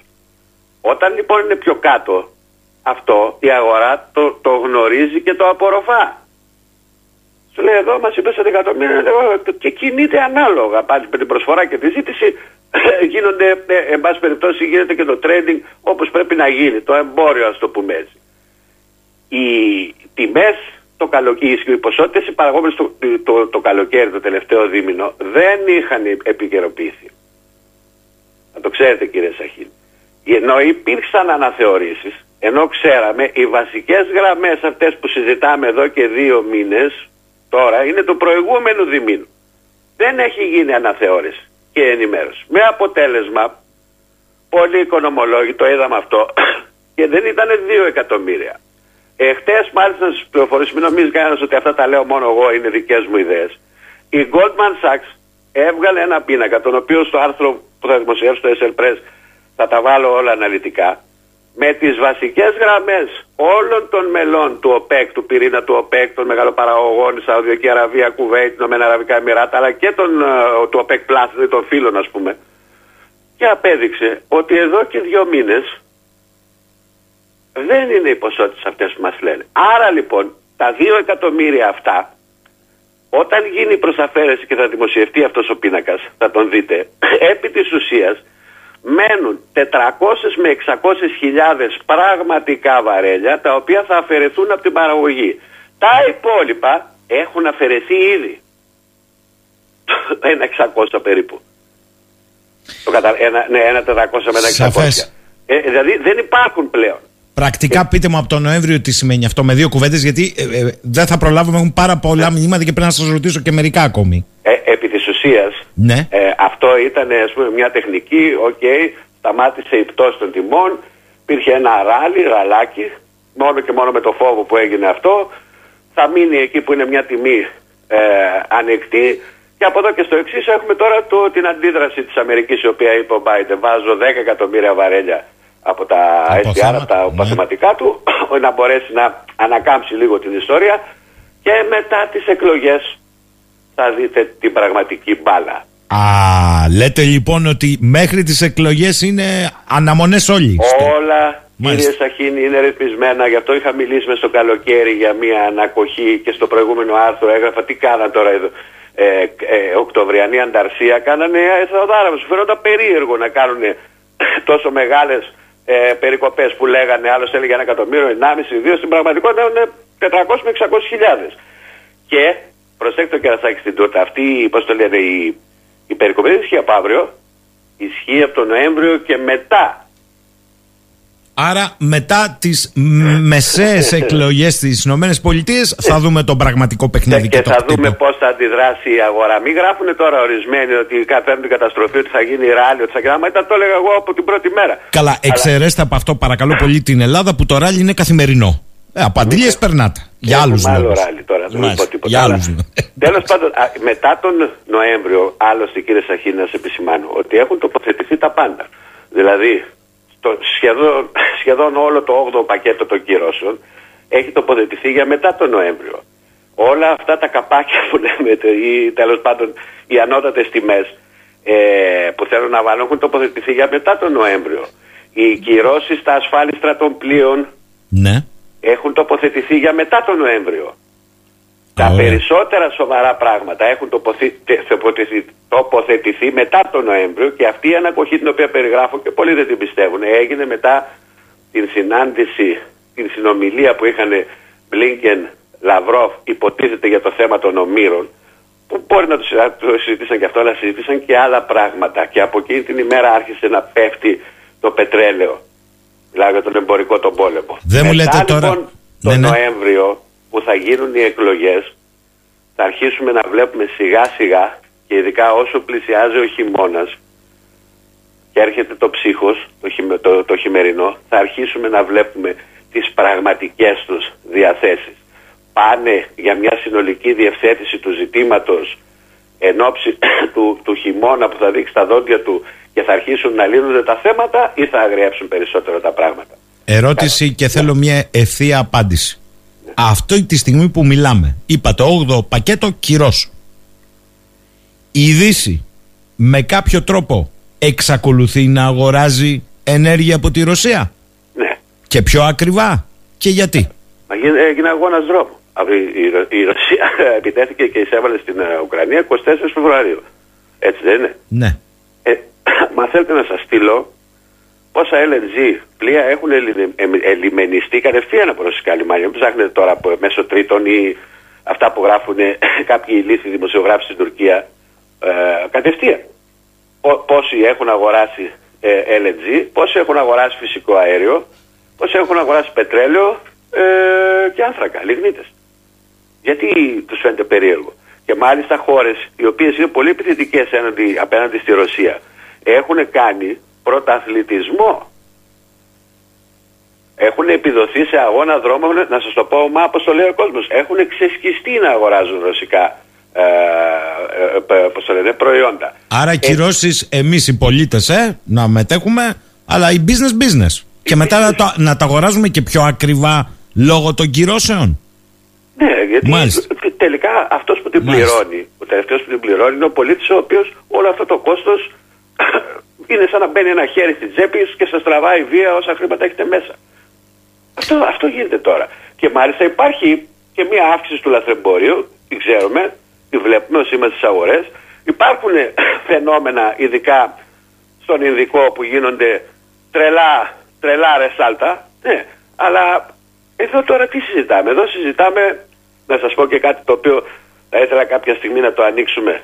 Ε, εσείς το βρίσκετε λογικό, ας πούμε, σήμερα, υπήρχαν πέντε αγωγοί, πέντε συστήματα αγωγών, πέντε αγωγοί που παίρναμε φυσικό αέριο από τη Ρωσία. Ε, αυτή τη στιγμή αυτό το οποίο αυτό που καταλαβαίνω εγώ είναι ότι καταστρέψαμε όσους ήταν σε ασφαλείς περιοχές και σήμερα που μιλάμε παίρνουμε φυσικό αέριο μόνο από αγωγούς που περνάνε από την εμπόλεμη ζώνη. Να σας αιτιολογήσω σε 30 δευτερόλεπτα αυτό. Ο Nord Stream 1 και ο Nord Stream 2 δεν ήταν σε ασφαλείς περιοχές. Μάλιστα. Και λειτουργεί κανένας; Όχι. Όχι. Ο Yamal Europe, ο οποίος ήταν ε, από την ε, ε, Ρωσία μέσω ε, τροφοδοτούσε την, ε, πώς το λένε, την ε, Πολωνία ε, και την Γερμανία, αλλά κυρίως την Πολωνία. Λειτουργεί; Όχι. Ανάστροφες ροές και μάλιστα 24, όχι χωριά, αλλά 24 πόλεις εκεί που ήταν, που ήταν άμεσα εξαρτώμενες. Οι άνθρωποι έχουν πάθει την πλάκα της ζωής τους εκεί πέρα. Έχουν να δουν φυσικό αέριο μήνες. Ποιος λειτουργεί τώρα αυτή τη στιγμή; Ε, λειτουργεί μόνο ο, ο τα- αγωγός που είναι ο πιο μεγάλος από όλους, το σύστημα αυτό που περνάει μέσα από την Ουκρανία Ναι. και μεταφέρει κάποια ποσότητα ε, ουκρανικού φυσικού αερίου και στη συντριπτική του πλειοψηφία μεταφέρει ρώσικο φυσικό αέριο. Δηλαδή αυτό δεν επαλαβώ τώρα. Και τι μένει; Ο Τάρκι Με- Stream από Μπράβο. Ρωσία, Τουρκία και ο ΤΑΠ. Για τον Και ο Turkish Τανάπ. Stream. Ναι. Δεν έχουμε χρόνο σήμερα. Θέλω να το συζητήσουμε για να δείτε πόσο μακριά από την πραγματικότητα είμαστε σε ό,τι αφορά τον συγκεκριμένο αγωγό. Αλλά γιατί σας τον συμπεριλαμβάνω στους αγωγούς στην εμπόλεμη ζώνη. Διότι πρέπει να παρατηρήσουμε ότι αυτός από εκεί που ξεκινάει, από τη Μαύρη Θάλασσα, εκεί, δεν έχει κάποιο πηγάδι φυσικού αερίου. Δηλαδή θέλω να πω, δεν τροφοδοτείται φυσικό αέριο από κάπου εκεί στη Αφέ Μαύρη αυτού. Θάλασσα. Ναι, ναι, ναι. Σωστά. Αλλά το φυσικό αέριο έρχεται σε αυτόν τον αγωγό που το βλέπουν όλοι στις και πιστεύουν ότι από εκεί ξεκινά. Έρχεται από την Πορτόβαγια, από τη βόρεια θάλασσα, τον Μπάρεντς επάνω. Εκεί που κάνουν τα LNG τώρα οι Ρώσοι. Και με κάποιο άλλο υποσύστημα έρχεται από την Άπο Ανατολή, από τα πεδία του Σαχαλίν, διοχετεύεται στη Ρωσία, από τη Ρωσία στην Ουκρανία, με έναν αγωγό κατασκευασμένο από της Σοβιετικής Ένωσης και από την Ουκρανία πάει και καταλήγει στις αποθήκες ε, εκεί που ξεκινάει ας το πούμε ο Τουρκ ε, Stream. Άρα άμα κοπεί ή γίνει κάποια πώς θα το πούμε δολιοφθορά στην Ουκρανία πάει και αυτός ο αγωγός. Και έμεινε ο Ε, ΤΑΠ μετά. ναι. Μάλιστα. Ε, λοιπόν, Καταλάβαμε. Ε, να μην πω εγώ βεβαίως, καλά το λέτε εσείς, μεταγγίσεις πετρελαίου και φυσικού αερίου γίνονται και στα καλά. διεθνή ύδατα στον ελληνικό χώρο. Ε, τα 6 μίλια είναι πιο κοντά από τα 12. Αλλά Ε. δεν είμαστε οι μόνοι βεβαίως. Σαφώς. Ο- το, το ωραιότερο είναι α- αυτοί που λένε ας πούμε, για μεταγγίσεις και τώρα και- ε, εγώ θέλω να ρωτήσω το εξής. Δηλαδή, αν α, αύριο μεθαύριο ε, χρειαστούμε φυσικό αέριο και πάρουμε, για να δείτε για, για το, για το πόσο δούλεμα πέφτει κύριε Σαγή, Μμ. και πάρουμε από τον Turk Stream, συγγνώμη, δεν είναι ρωσικό. Ε, Γενικώς είναι μια φάση υποκρισίας που χάνουν οι λαοί, κερδίζουν αυτοί που πρέπει να κερδίζουν. Να, λοιπόν, να σας πω και κάτι χειρότερο. Εάν πάρουμε από το Αζερβαϊτζάν ναι. φυσικό αέριο. Με τον αγωγό το γνωστό, κοίτα, δεν είναι 17% ρώσικο και 20% τουρκικό. Μάλιστα. Ε, Γιατί κοροϊδεύουμε τον κόσμο τώρα δηλαδή και λέμε πετάμε κάτι στρακαστρούκες και τα λοιπά. Και πού να δείτε τη συνέχεια στα σχέδια, εγώ θα αρθογραφήσω το έχω Πάντως πάρει η απόφαση. τιμή έτσι δεν πέφτει του φυσικού αερίου με αυτά που λέτε. Περιορίζονται οι αγωγοί, περιορίζονται οι πηγές.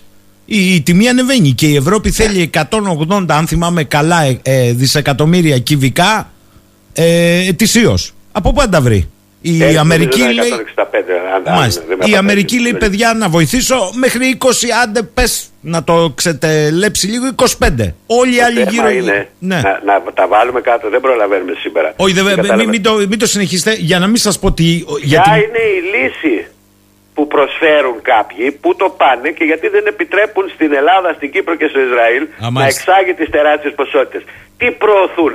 Αυτό νομίζω δεν έχει συζητηθεί ποια είναι η λύση, γιατί δεν τα κάνουν τυχαία κύριε Σακή. Τι προωθούνε; Κάτι πολύ συγκεκριμένο προωθούν. Τι; Ε τώρα άμα το πω... Μία κουβέντα πείτε. ε, Μία κουβέντα. Τραντ Σαχάρα. Α, μια κουβέντα μου είπε. Αυτό. Κάντε Α. μια εκπομπή να ανοίξουμε ένα θέμα. Δηλαδή αποθήκες και αγωγούς από την Αφρική. Άρα και το τουρκολιβικό μπορεί να μην ήρθε τυχαία σε αυτό Καθόλου το time. τυχαία. Μα, Πίσω από αυτή την ιστορία θα βρείτε τουρκικά λόμπι. Αλλά θέλει πολλή συζήτηση αυτό το πράγμα. Δεν έχει συζητηθεί καθόλου.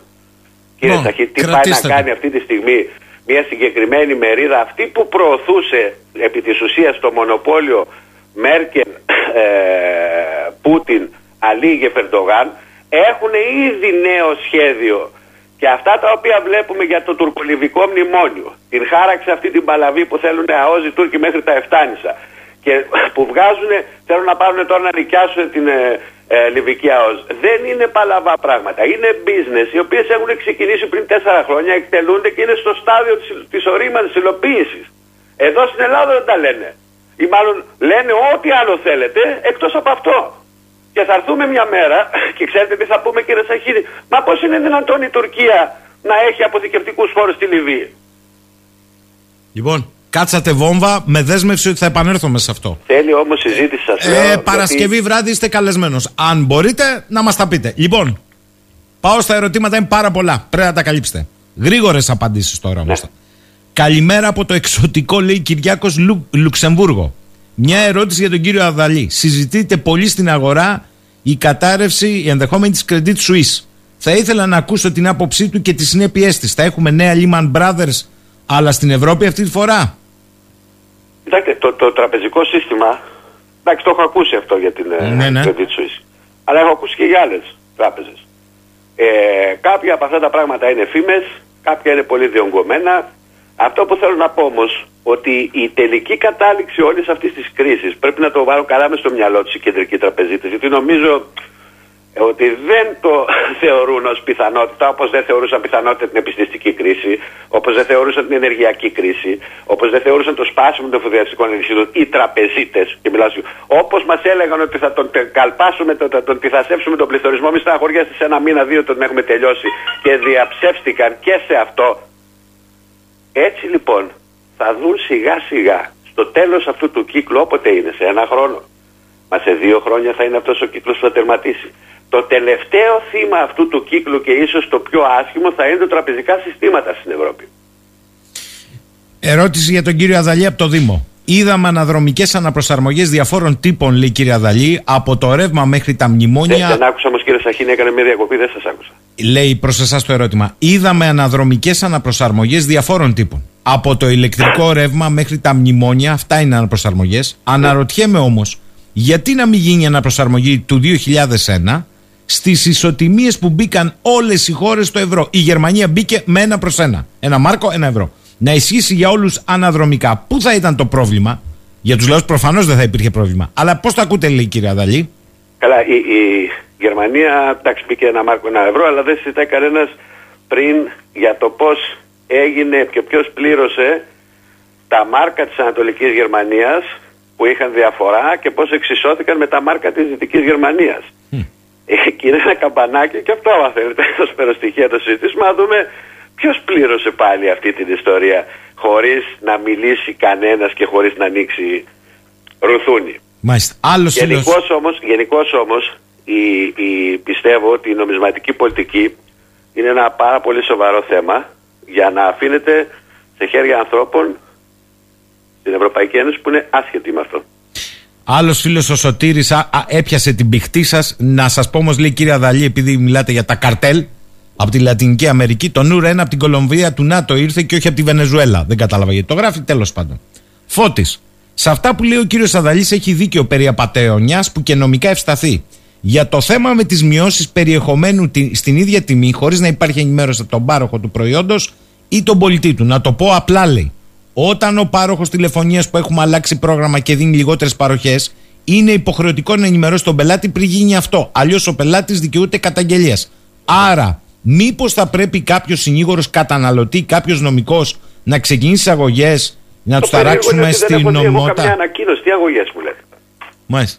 Αυτά, δηλαδή, εκτός κι αν ο νίγορο του καταναλωτή δεν πάει να ψωνίσει στο σούπερ μάρκετ και έχει μπάτλερ και στέλνει τον μπάτλερ.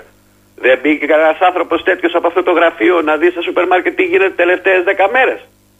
Διότι εδώ αυτό που συζητάμε, να σας πω κάτι, επειδή σε εσάς είχα προβλέψει και αλλού όμως, είχα προβλέψει ότι το Σεπτέμβριο, θα, ε- όταν μας λέγανε πάλι και μας καθησυχάζανε ότι μη στεναχωριέστε, θα τυθασέψουμε τον πληθωρισμό μετά το καλοκαίρι.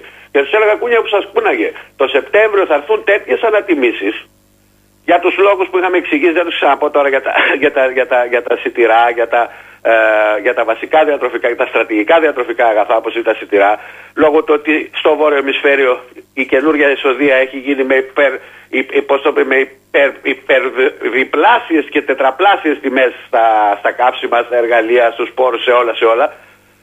Ήταν φυσικό ότι θα ανέβουν οι τιμές και θα ανέβουν, θα συνεχίσουν να ανεβαίνουν τα ζωή. Αλλά όμως υπήρχε και κάτι άλλο.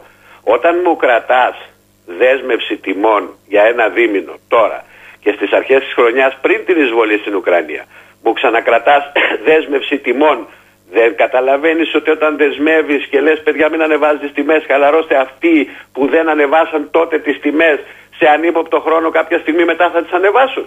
Και ρωτώ εγώ, είχε ή δεν είχε ενημερωθεί ο Πρωθυπουργός για αυτό το πράγμα; Περι... Ότι θα γίνει και θα συμβεί σε συγκεκριμένη χρονική περίοδο. Τι να λέμε τώρα; Περικλής.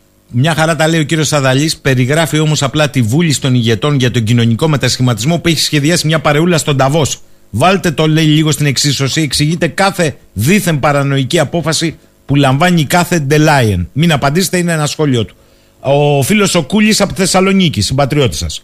Καρδάση. Καλημέρα στον κύριο Αδαλή. Ένας γενικευμένος πόλεμος στην Ευρώπη θα μπορούσε να οδηγήσει στη μείωση της ενεργειακής ζήτησης όπως την περιγράψατε, κύριε Αδαλή; Στην αύξηση παραγωγής που δεν κάνουν γενικώς, θα μπορούσε να αφορά απλά τη διατήρηση γεωπολιτικών θέσεων κάποιων χωρών και τίποτα παραπάνω; Κοιτάξτε, αυτοί που θέλουν να κάνουν πόλεμο, να κοιτάξουν μέσα στο χειμώνα να δουν θα έχουμε ενεργειακή επάρκεια και ενεργειακή ασφάλεια.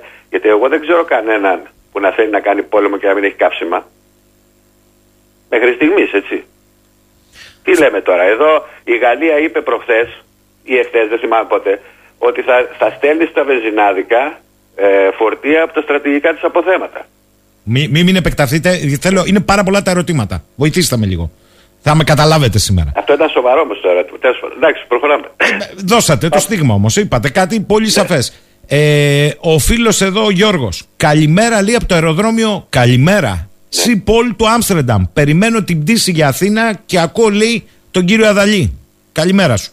Δεν έχω λέει κάποιο ερώτημα. Απλά θέλω να πω, επιβεβαιώνονται αυτά που έχω ακούσει συχνά. Ναι, το κοίτασμα του Κρόνιγκεν κλείνει, ενώ έχουμε έλλειψη ενέργειας. Και αυτό είναι ένα μικρό παράδειγμα. Οι μικροσυσμοί. Πόσες φορές το έχουμε πει αυτό για ναι, το Κρόνιγκεν; Οι μικροσυσμοί της περιοχής αυτής των κάτω χωρών θεωρούνται η αφορμή για αυτό το κλείσιμο. Όσο για το χάλιβα, που ανέφερε ακροατής νωρίτερα, όχι μόνο η παραγωγή απογειώνεται εκτός Ευρώπης, αλλά αρκετές ευρωπαϊκές χαλιβουργίες ανήκουν πλέον σε Ινδούς, όπως η Τάτα. Μεταναστεύουν κιόλας. Μάλιστα. Η τελευταία λέει η Arcelor Mittal ανήκει στον Ινδό Μεγιστάνα Mittal. Δεν γράφω περισσότερα. Πολλούς χαιρετισμούς από το αεροδρόμιο στο Άμστερνταμ. Χαιρετισμούς Σταύρος. Δηλαδή μετά τις εκλογές θα ακριβίνει το πετρέλαιο θέρμανσης; Αν είναι να φουλάρουμε τώρα το σπίτι, λέει ο Σταύρος, κύριε Αδαλή. Ε, αυτό να σας πω, γιατί ξεκίνησα να το λέω αυτό το πράγμα πιο πριν. Δεν υπάρχει γελιοδέστερο πράγμα από το να λες στον κόσμο βάλτε καυστήρες φυσικού αερίου. Μετά να του λες αλλάξτε τους, τώρα βάλτε καυστήρες πετρελαίου. Και μετά να τους λες τώρα, επειδή ξανακριβαίνει το πετρέλαιο, ξανααλλάξτε τους και βάλτε καυστήρες φυσικού αερίου. Αυτό το πράγμα, μισό λεπτό, δηλαδή είναι κάτι το οποίο μπορούμε να το συζητήσουμε σε μια δυτική αναπτυγμένη κοινωνία. Είμαστε σοβαροί τώρα, δηλαδή. Όταν δεν έχει φροντίσει, γιατί θέλουν να το παίζουν πράσινοι λόρδοι όλοι αυτοί και να φοράνε τα, ε, τα Ιψεν Λορέν και τα σακάκια με τους ράφτες και να πηγαίνουν και να μου κορδώνονται. Συγγνώμη που τα λέω έτσι χήμα, αλλά αυτό γίνεται όλη μέρα. Το μόνο που τους ενδιαφέρει είναι τι σακάκι, τι τσάντα Λουί θα πάρουμε. Δεν συγχωρείτε δηλαδή. Ε, ε, δηλαδή σας εκλυπαρώ για, για το Θεό. Πείτε μου δυόμιση χρόνια που έχει ξεκινήσει η κρίση και τη βλέπει πλέον όλος ο κόσμος, με την οποιαδήποτε μορφή έχει. Ακόμα από, τη, από την αρχή, από την, από την κρίση της πανδημίας. Δεν είχαν σκεφτεί ότι μια πανδημική κρίση φέρνει και οικονομική κρίση. Πρέπει να είναι οικονομολόγος κάποιος για να το σκεφτεί δηλαδή. Λοιπόν, πείτε μου σας παρακαλώ, σας εκλυπαρώ, όχι μόνο εσείς, και ακροατές σας να σας στείλουν μηνύματα. Μπορεί να κάνω κάποιο λάθος. Πείτε μου ποιο είναι το σχέδιο της Ευρωπαϊκής Ένωσης για απεμπλοκή από την οικονομική ενεργειακή κρίση. Πείτε μου ποιο είναι το σχέδιο. Και εγώ δεν θα ξαναμιλήσω. Πείτε μου ότι η Ευρωπαϊκή Ένωση, το σχέδιο της είναι αυτό συγκεκριμένο. Ποιο είναι το σχέδιο τους; Να κλείνουμε τα φώτα ή να μην ανοίγουμε τα μαγαζιά; Ή να μην παίρνουμε τα αυτοκίνητα τις Κυριακές και οδηγάμε; Αυτό είναι το σχέδιό τους. Ποιο είναι το σχέδιό τους; Εγώ δεν λέω Είμαι, προσέξτε κύριε Σαχίνη, εσείς το ξέρετε καλύτερα από τον καθένα. Είμαι ο πρώτος που κατηγόρησε δημόσια με άρθρα και με δημόσια τοποθέτηση της υψηλότητας του ρίσκου το μονοπόλιο Πούτιν, Μέρκελ, Ερντογάν. Μάλιστα. Και το πάλεψα όσο κανένας άλλος. Αλλά αυτό δεν σημαίνει ότι επειδή ξέρουμε τι γίνεται εκεί, ότι θα πάμε να βάλουμε φωτιά στα σπίτια για τις επιχειρήσεις του κόσμου επειδή κάποιοι ξύπνησαν τώρα και θέλουν να κάνουν business. Το σχέδιο λοιπόν απεμπλοκή από το ρωσικό παράγοντα, ποιο ήταν και ποιο είναι, ποιο θα είναι, μπορεί να μου το εξηγήσει κανένας; Ποιο είναι το σχέδιο; Ε, μετά από δύο χρόνια να θα κλείσουμε έχουμε... τα εργοστάσια, τι επιχειρήσει, καταστρέψουμε τους ανθρώπους, να, θέσουμε, να μειώσουμε το βιωτικό της επίπεδο. Αυτό είναι το σχέδιο. Ο Σάκης από τη Φραγκφούρτη λέει, στο τιμόνι της Γερμανίας έχουμε ανίκανους πολιτικούς. Θα σας δώσω ένα παράδειγμα. Λέει, ο Υπουργός Ενέργειας του Κατάρ κατέστησε σαφές σήμερα ότι οι Γερμανοί και η Ευρωπαϊκή Ένωση δεν έχουν ιδέα για τις ενεργειακές αγορές και με την απατηλή ενεργειακή τους πολιτική ευθύνονται σε μεγάλο βαθμό για τις υψηλέ τιμές του φυσικού αερίου. Αντί να επεκτείνουν την παροχή ενέργειας με κάθε απαραίτητο μέσο, ακολουθούν την ψευαίσθηση ότι η γερμανική βιομηχανία δεν θα εκπέμπει πλέον διοξίδιο του άνθρακα στο 45. Αλλά αν συνέβαινε αυτό, θα χρειαζόμασταν τεράστιες ποσότητες ηλεκτρικής ενέργειας, αλλά όπως λέει γενναία ο Υπουργός Οικονομίας και Προστασίας εδώ της Γερμανίας του Κλίματος, δεν έχουμε πρόβλημα ηλεκτρικής ενέργειας, απλώς πρόβλημα αερίου. Δεν είναι περίεργο, λέει η κυρία Δαλή, που το Κατάρ μας κοροϊδεύει. Παρεπιπτόντως, σήμερα αποφάσισε ο κύριος αυτός να ενεργοποιήσει δύο εργοστάσια λιγνίτη, μπας και βγάλουμε το Δεκέμβριο εδώ στη Γερμανία. Όπως και στην περίπτωση της πανδημίας, έτσι και εδώ κάνουμε ό,τι να είναι. Όχι αγωγούς, θα μας ανατινάξουν μέχρι και τη Βουλή, θα ισοπεδώσουν πάντως για να μην γελιόμαστε, δεν είναι τόσο ελίθι. Απλά φαίνεται να υπάρχει ένα σχέδιο ενάντια στον ευρωπαϊκό πληθυσμό, ενάντια στα πιστεύω και στι αξίες που γνωρίζαμε. Λέει ο φίλος από τη Γερμανία. Διαφωνώ. Ναι. Εγώ διαφωνώ. Ε, το πάω από την ανάποδη. Ότι η Ευρωπαϊκή Ένωση δεν έχει κάποιο σχέδιο. Αυτό δεν ξέρω αν είναι εκ του πονηρού ή αν έτυχε και δεν. Αυτό δεν, δεν, δεν, δεν, δεν είμαι και ο Πουαρό να το ανακαλύψω. Αυτό που βλέπω σαν οικονομολόγος δεν υπάρχει σχέδιο απεμπλοκής και διαχείρισης, όχι απεμπλοκής, διαχείρισης της κρίσης. Α την απεμπλοκή. Η απεμπλοκή να εφαρμόσουμε το σχέδιο σωστά. Δεν υπάρχει τίποτα και έχουμε κλείσει δυόμιση χρόνια τώρα. Πότε θα υπάρξει. Και ξέρετε κάτι, μιας και είπε ο φίλος του Ακροατής για το Κατάρ. Πού είναι οι κυρώσεις στους δύο Καταριανούς που είναι, μέλη, που είναι μέλη στο δοσού της Ρωσνεύ. Πείτε μου πού είναι; Ε, ακούστε, θα σας πω που είναι. Λένε τα βρυλίσια. Εδώ το Αζερμπαϊτζάν, κύριε Αδαλή, έχει κάνει εισβολή σε μία από τις πιο αδύναμες χώρες του πλανήτη, την Αρμενία, και παίζει για παράδειγμα στο Champions League κιόλας, χωρίς κυρώσεις, ούτε καν ξέρει ο κόσμος τι εστί βερίκοκο. Τι λέτε τώρα, Λί. Ότι πρέπει να ντρεπόμαστε, γιατί εγώ είδα από την πρώτη μέρα το, το, το πρόστιχο αυτό βίντεο, το, το απάνθρωπο αυτό βίντεο, όπου εκτελούν ναι, ναι, ναι. Αζέρι δημόσια μπροστά σε βίντεο εκτελούν άοπλους και ανυπεράσπιστους Αρμένιους στρατιώτες και κατά τα άλλα δεν είπε κανένας το όνομα του Αλίγεφ, τίποτα δεν είπανε. Αν αυτό γινόταν από την ανάποδη, θα, θα, θα, θα, είχαν πάει εκεί όλοι οι στρατοί του κόσμου. Ούτε ένας δεν βρέθηκε να πει κάτι για τον Αλίβιγεχ, τον οποίο πριν μια εβδομάδα τον είχε δίπλα του και ο δικός μας ο Πρωθυπουργός και ο Σέρβος ο Πρωθυπουργός και του έκανε κόρτε και του λέω και είναι συνέτερη ο Σέρβος ο Βούσιτς. Έχω μιλήσει για αυτόν σε εσάς. Πώς βρέθηκε στη συμμαχία των μουσουλμάνων ένας χριστιανός, ο Σέρβος, υποτίθεται και άλλος ένας χριστιανός της Βουλγαρίας τότε για τους αγωγούς; Λοιπόν, τι μου λέτε τώρα, δηλαδή είναι δυνατόν αυτή τη στιγμή να υπάρχει τέτοιο βίντεο και να μην έχει μία αντίδραση σοβαρή ο Οργανισμός των Ηνωμένων Εθνών ή η Ευρωπαϊκή Ένωση; Α, καλά. Ευτυχώς που η Γαλλία ζήτησε ανεξάρτητη έρευνα. Γιατί Δημι... γίνονται αυτά; Ξέρετε γιατί γίνονται αυτά; Για τα μάτια του Blue γκάζ, του μπλε αερίου του Αλίγεφ, για τίποτα άλλο. Μάλιστα. Δημήτρης, ρωτήστε σας παρακαλώ τον κύριο Αδαλή, στη διαμόρφωση της τιμής του πετρελαίου, τεχνικό ερώτημα αλλά ωραίο, συμπεριλαμβάνεται και η ποσότητα που προορίζεται για πολεμικές επιχειρήσεις όπως για παράδειγμα στην Ουκρανία; Αυτό όχι να, να, να υπολογίζεται η τιμή πώς υπολογίζεται; Ε, εννοώ τις ποσότητες που χρειάζονται για τις πολεμικές επιχειρήσεις. Ε, ανεβάζει, το κόστος, ανεβάζει το κόστος κι άλλο; Άλλο η Δύση και άλλο οι μοναρχίες του κόλπου. Οι μοναρχίες του κόλπου έχουν μια πολιτική η οποία βγαίνει ο, ο Εμμύρης ή βγαίνει ο βασιλιάς της Σαουδικής Αραβίας και αφού έχει κάνει τις απαραίτητες ενέργειες με βάση τους νόμους που ισχύουν εκεί λέει ότι η τιμή ε, για, το, για το, το μήνα θα είναι αυτή, σταθερή τιμή. Λοιπόν, δεν μπορεί να πει κανένας mm. κάτι, αυτούς τους νόμους έχουν. Στην Δύση όμως υπολογίζεται ανάλογα με την προσφορά και την ζήτηση. Κάθε κράτος όμως, προσέξτε, εδώ τώρα ποια είναι η διαφοροποίηση. Η τιμή βγαίνει συγκεκριμένα. Κάθε κράτος έχει ξεχωριστό τρόπο με τον οποίο διασφαλίσει και φυλάσει τα στρατηγικά του αποθέματα. Ο τρόπος ο δικός μας είναι για γέλια και δεν θα μπω στον πειρασμό να τον αναλύσω, γιατί έχει να πέσει πολύ κλάμα και δεν είναι καλό τούτες τις μέρες να πειράζουμε τέτοια πράγματα και ανοίγουμε τα μάτια των εξανατολών. Αυτό είναι αλλονών δουλειά που πρέπει να το δούνε. Παίρνουν συμβούλους από την Αμερική πανάκριβος από εδώ από εκεί, ε, οφείλαν τόσο καιρό να κάτσουν να τα δουν και να τα φτιάξουν αυτά τα πράγματα και η τωρινή κυβέρνηση και η προηγούμενη. Κανένας δεν τα έχει φτιάξει. Όμως, κάθε χώρα έχει διαφορετικό τρόπο με τον οποίο αντιμετωπίζει τα στρατηγικά της αποθέματα. δηλαδή, θα σας πω για την Τουρκία. Η Τουρκία τα στρατηγικά της αποθέματα είναι σε ένα μέρος, ε, σε ένα τόπο να το πούμε έτσι, σε συγκεκριμένες δεξαμενές. Δεν υπάρχει τίποτα άλλο εκεί μέσα παρά είναι μόνο τα, τα στρατηγικά της αποθέματα που τα προορίζει, όχι μόνο για το στρατό, αλλά για τα δημόσια της κτίρια, νοσοκομεία, σχολεία και οτιδήποτε. Και όποτε χρειάζεται πάει και παίρνει από εκεί. Η τιμή των στρατηγικών αποθεμάτων είναι αγορασμένη με συγκεκριμένη τιμή που υπάρχει, είτε μιλάμε για αργό πετρέλαιο, είτε μιλάμε για, πώς το λένε, για καύσιμα, εξαιρωμένων των φόρων. Εβάζει το κράτος φόρο στον εαυτό του και τα χρησιμοποιεί, έχει συγκεκριμένο περιθώριο ανάλογα με τους νόμους του, η Τουρκία παραδείγμα για 90 ημέρες και τα χρησιμοποιεί κατά πώς θέλει. Στην Αμερική πάλι είναι διαφορετικό το σύστημα και μπορεί η Αμερική να αγοράζει από τον εαυτό της γιατί παράγει. Ενώ η Τουρκία δεν παράγει. Καταλαβαίνετε τις διαφορές που και ποιες είναι τώρα. Η Ελλάδα δεν παράγει πετρέλαιο. Το δώσατε το στίγμα. Πάω λοιπόν, γρήγορα, κύριε Αδαλή. Έχουμε βγει εκτός χρόνου. και κλείνω. Το τελευταίο. Αυτή τη στιγμή έχει στα στρατηγικά της αποθέματα αγορασμένα επί Τραμπ πάμφθινες τιμές με 20 και με 25 δολάρια. Έχει πάρει 180 εκατομμύρια βαρέλια, θα πάρει άλλα 10 190 εκατομμύρια που πρέπει να τα αναπληρώσει. Άμα τα αναπληρώσουμε σημερινές τιμές, θα τα πάρει πιο ακριβά. Σαφές.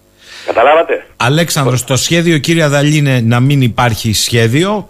Νίκος από Λονδίνο, το οικονομικό σχέδιο της Ευρωπαϊκή. Αυτό μου άρεσε πάντως να το ξαναπείτε αυτό. το σχέδιο να μην υπάρχει. Αυτό πλησιάζει πολύ σε, αυτό, σε αυτή τη θεωρία που έχω στο κεφάλι μου εγώ. Νίκος από Λονδίνο, το οικονομικό σχέδιο της Ευρωπαϊκής Ένωσης είναι σαφές. Αφού μας ανατείναξαν τους αγωγούς φυσικού αερίου, ξέρουμε ποιοι, εμείς δεν ξέρουμε λέει, Μπορεί να είναι και ο λίγο από Σουηδούς Νορβηγούς που να βάλαν το χεράκι τους. Εμείς η Ευρωπαϊκή Ένωση βάζουμε πλαφόν στη μέση πετρελαίου. Να αλλάξω ήπειρο, λέει κύριε, ή να πάω αλλού. Ε, Άλλος εδώ λέει, όπως το Ντίγκελ παραμένουν στα ζήτα στη Γερμανία, δεν υπάρχει ζήτηση. Ούτε τιμή τώρα. Έχω φιλαράκο αγρότη για τα σιτηρά που τη βγάζει με δανεικά στη Γερμανία, λέει. Άρα όλα, κατά τη γνώμη μου, στη μένα, λέει εδώ ο φίλος. Παρένθεση. Εγώ δεν θα πω αν είναι νόμιμο ή παράνομο. Είναι ηθικό προχθές από λιμάνι της Θεσσαλονίκης να φορτώνεται ελληνικό σιτηρό και να φεύγει για εξαγωγές. Πώς το βλέπετε; Ε, Δεν έχει απάντηση. Α το απαντήσουν οι ακροατές. Εγώ, εγώ, αν έχω απάντηση. Υποτίθεται ότι έχουμε εδώ και έξι μήνες σχέδιο για αυτό το πράγμα. Και είναι η πρώτη φορά που γίνεται ή έχει γίνει και υπουργείας του προηγούμενου Υπουργού Αγροτικής Ανάπτυξης; Ε, από με ένταση. Δηλαδή ναι. υπάρχει, υπάρχουν νόμοι σε αυτόν τον τόπο για τα στρατηγικά αποθέματα των, για τα αποθέματα μάλλον των στρατηγικών αγροτικών προϊόντων όπως το στάρι ή δεν υπάρχουν. Εδώ πουλάτε ενέργεια πολυγνήτη στα Σκόπια. Τι λέτε τώρα κύριε Αδαλή στα Σατυρά. Εδώ μας είπε προχθές ε, ειδικός από τη ΔΕΗ ότι πουλάμε ε, ενέργεια που παράγεται από λιγνίτη στα Σκόπια. Τι λέμε τώρα; Μας το είπε εδώ πέρα ο πρώην πρόεδρος ΔΕΗ. Ε, τα σιτηρά σας μάραναν μόνο. Και δεν καταλάβα τι γίνεται εδώ. Λοιπόν. Απλά λέω ότι δεν είναι μόνο ενέργεια. Δηλαδή δεν είναι το ζητούμενο η ενεργειακή ασφάλεια και η ενεργειακή επάρκεια. Είναι και η διατροφική ασφάλεια και η διατροφική επάρκεια. Τα οποία όλα αυτά είναι στρατηγικά αποθέματα για μια χώρα. Ιδίως σε συνθήκες κρίσης ή άλλες καταστάσεις που όλοι ευχόμαστε. Άμα δεν έχεις ε, σιτάρια, άμα δεν έχεις ένα, απόθεμα να φτιάξεις το λαό ψωμί να φάει, τι συζητάμε τώρα. Δηλαδή, Πώς γίνονται σε τέτοιες περιόδους οι εξαγωγές, Δεν υπάρχει ένα νομικό πλαίσιο που πρέπει η χώρα να παρακρατά κάποιες ποσότητες υποχρεωτικά για εσωτερικές κατανάλωση ή κάνω κάποιο λάθος; Κάποιοι πρέπει να αρχίσουν τη συζήτηση αυτή. Έτσι αρχίζουμε πάντα εμείς, να την αρχίσουμε και να την τελειώσουμε. Και ένα τελευταίο ερώτημα με αυτό θα κλείσουμε, κύριε Αδαλή. Εκτιμάτε, λέει, ότι όλη αυτή η ιστορία με τις διαρροές Nord Stream, Nord ε, Stream 2 είναι υπερδιογκωμένη. Θέλω να πω λέει ότι αν πέφταν όλοι απάνω στην επιδιόρθωση θα ήταν θέμα δύο-τριών εβδομάδων να λειτουργεί με κανονική ροή; Κοιτάξτε, επιδιορθώσεις σε αγωγούς σε αυτά τα βάθη που η κάθε σωλήνα είναι χωμένη κάτω από ε, ε, κάποιο στρώμα τσιμέντου και κάθε μία ζυγίζει 12 τόνους, σε όλο αυτό. Και το σημείο αυτό που χτυπήθηκε δεν ξέρουμε, είναι ένα θέμα αυτό το πράγμα. Δηλαδή δεν μας έχει δείξει κανένας ένα βίντεο από το τι έγινε από εκεί κάτω. Όχι. Όλοι είναι σίγουροι για τη διαρροή, αλλά μέχρι εκεί. Έχετε ναι, δίκιο σε αυτό. Ναι, η διαρροή με διαρροή έχει διαφορά. Δηλαδή τι, δεν είναι σε ένα κομμάτι ας πούμε neutral ουδέτερο του αγωγού ή είναι πάνω σε κάποιο υπερσυμπιεστή; Τι συνέβη εκεί, γιατί διαλέξαν αυτές τις τέσσερις περιοχές; Έτσι, γιατί βολεύανε; Ή μήπως γιατί κάποιοι, κάποιες τρομοκρατικές οργανώσεις είχαν συγκεκριμένα στίγματα κατά τα πρότυπα της 11 Σεπτεμβρίου; Το, κρα... το κρατώ αυτό που είπατε. Ε, να σας πω κάτι, βγάζει μάτια από μακριά ότι είναι ε, τρομοκρατικό χτύπημα. Δεν είναι χτύπημα από, από τακτικό στρατό. Αυτό που θέλω να πω είναι ότι εμένα αυτό που με παραξενεύει είναι ότι εχθές η Σουηδία είπε ότι θα στείλει, λέει, ένα υποβρύχιο να δει τι γίνεται. Συγγνώμη, αν υπάρχει σοβαρή ζημιά η οποία μπορεί να επεκταθεί στον υπόλοιπο τον αγωγό. Δεν φοβάστε μην γίνει, ήδη υπάρχει οικολογική καταστροφή εκεί πέρα και μεγάλη οικολογική καταστροφή. Ήδη είναι η πρώτη φορά που σε εμπόλεμη ζώνη χτυπάνε αγωγούς φυσικού αέριου. Δεν έχει ξαναγίνει αυτό. Προσέξτε αυτό που σας λέω. Δεν έχει ξαναγίνει γιατί δεν γίνεται αυτό το πράγμα. Αλλά αυτό που θέλω να πω είναι καλά. Μια εικόνα δεν είχε ένας να μας δείξει. Μία ερωτησούλα τελευταία από το φίλο από τη Φραγκφούρτη. Το AdBlue στη Γερμανία είναι πλέον πολύ λίγο για να καλύψει μεταφορικές ανάγκες. Από Νοέμβριο σχεδόν σε όλη την Ευρώπη. Τι θα γίνει αν δεν υπάρχει άλλο, θα καταρρεύσουν τα παντά; Αν δεν υπάρχει, τι πράγμα; AdBlue λέει εδώ. Ε, τώρα κοιτάξτε, να σας πω κάτι. Ε, εδώ αυτή τη στιγμή αυτό που μας απασχολεί εμάς είναι τι έγινε στο σασμό και τι έγινε στο GNTM. Τι να συζητήσουμε; Τώρα σοβαρά, και τώρα σοβαρά μιλάτε, βλέπετε τι γίνεται. Νομίζω μπαίνετε και στο Twitter, μπαίνετε και αυτό, μπαίνετε και αυτό. Δεν βλέπετε τι γίνεται. Ένα ποσοστό σταθερό του κόσμου και έχετε ενδιαφέρεται για τι θα γίνει με τους ίδιους, τι θα γίνει με τα παιδιά τους. Τι, τι ξημερώνει σήμερα. Έχει καταλάβει ότι αυτοί που φωνάζαμε δεν ήμασταν οι τρελοί του χωριού, αλλά ήμασταν άνθρωποι της αγοράς που ξέρουμε τι γίνεται. Και τα είπαμε όλα εντάξει. Τώρα εδώ που φτάσαμε, οι υπόλοιποι δεν πρέπει να ασχοληθούν και να διεκδικήσουν κάποια πράγματα. Φτάνουμε σε σημείο, αν έχετε το Θεό σας, κύριε Σαχίρ, που δεν συζητάνε αυτά τα πράγματα. Τι πιάνουμε τα μεγάλα, τα βαριά τα θέματα. Πού ξανακούστηκε; Να τιμωρεί το κράτος με 10.000 ευρώ έναν άνεργο. Πείτε μου πού ξανακούστηκε; Και δεν μιλάει κανένας. Όχι εγώ κι εσείς. Οι ενώσεις. Ε, ε, οι εργατικές. Το, το, τον άνεργο που θα βρει να τα πληρώσει από πού, για πείτε μου. Ε, α, ακούστε τώρα, δηλαδή, ποιος αρρωστημένος εγκέφαλος σκέφτηκε ότι αν ένας άνεργος του προσφέρουμε μια φορά δουλειά και δύο φορές δουλειά και τρεις φορές δουλειά, κόψε το επίδομα, ρε παιδί. Δεν σου είπε κανένας. Ναι, εκεί έχεις δίκιο. Σου δεν μπορεί να σου προσφέρουμε συνέχεια δουλειά και εσύ να μην πηγαίνεις να δουλέψεις. Ε, αλλά όμως τι δουλειά. Δουλειά που σου δίνει ο άλλος τα μισά λεφτά και εν πάση περιπτώσει είναι 80 χιλιόμετρα από το σπίτι σου, θέλει λίγο ψάξιμο αυτό το πράγμα. Γι' αυτό υπάρχουν οι κοινωνικές υπηρεσίες που ελέγχουν. Δηλαδή σου λέει μήπως τον άνθρωπο στις δουλειές που πάει τον εκμεταλλεύεται. Αλλά εν πάση περιπτώσει, κόψει του και το επίδομα αν δεις και δεν έχει όρεξη να πάει στη δουλειά. Αυτό με το πρόστιμο τα 10.000 ευρώ που θα βάλεις σε έναν άνεργο επειδή δεν δέχτηκε να πάει να δουλέψει. Ποιος το σκέφτηκε, άνθρωπος ή κάποιος ο οποίος μόλις προσγειώθηκε στον πλανήτη; Να τον καλωσορίσουμε. Αυτό το, το, αυτό το σκέφτηκε λογικός άνθρωπος ή κάποιος που πρέπει να το χαϊδέψουμε το κεφαλάκι και να του πούμε, Έλα, κάτσε να μας πεις τα προβλήματα της παιδικής ηλικίας, μήπως σε χτυπούσε ο πατέρας σου, μήπως σε κακομεταχειριζόταν οι γονείς σου.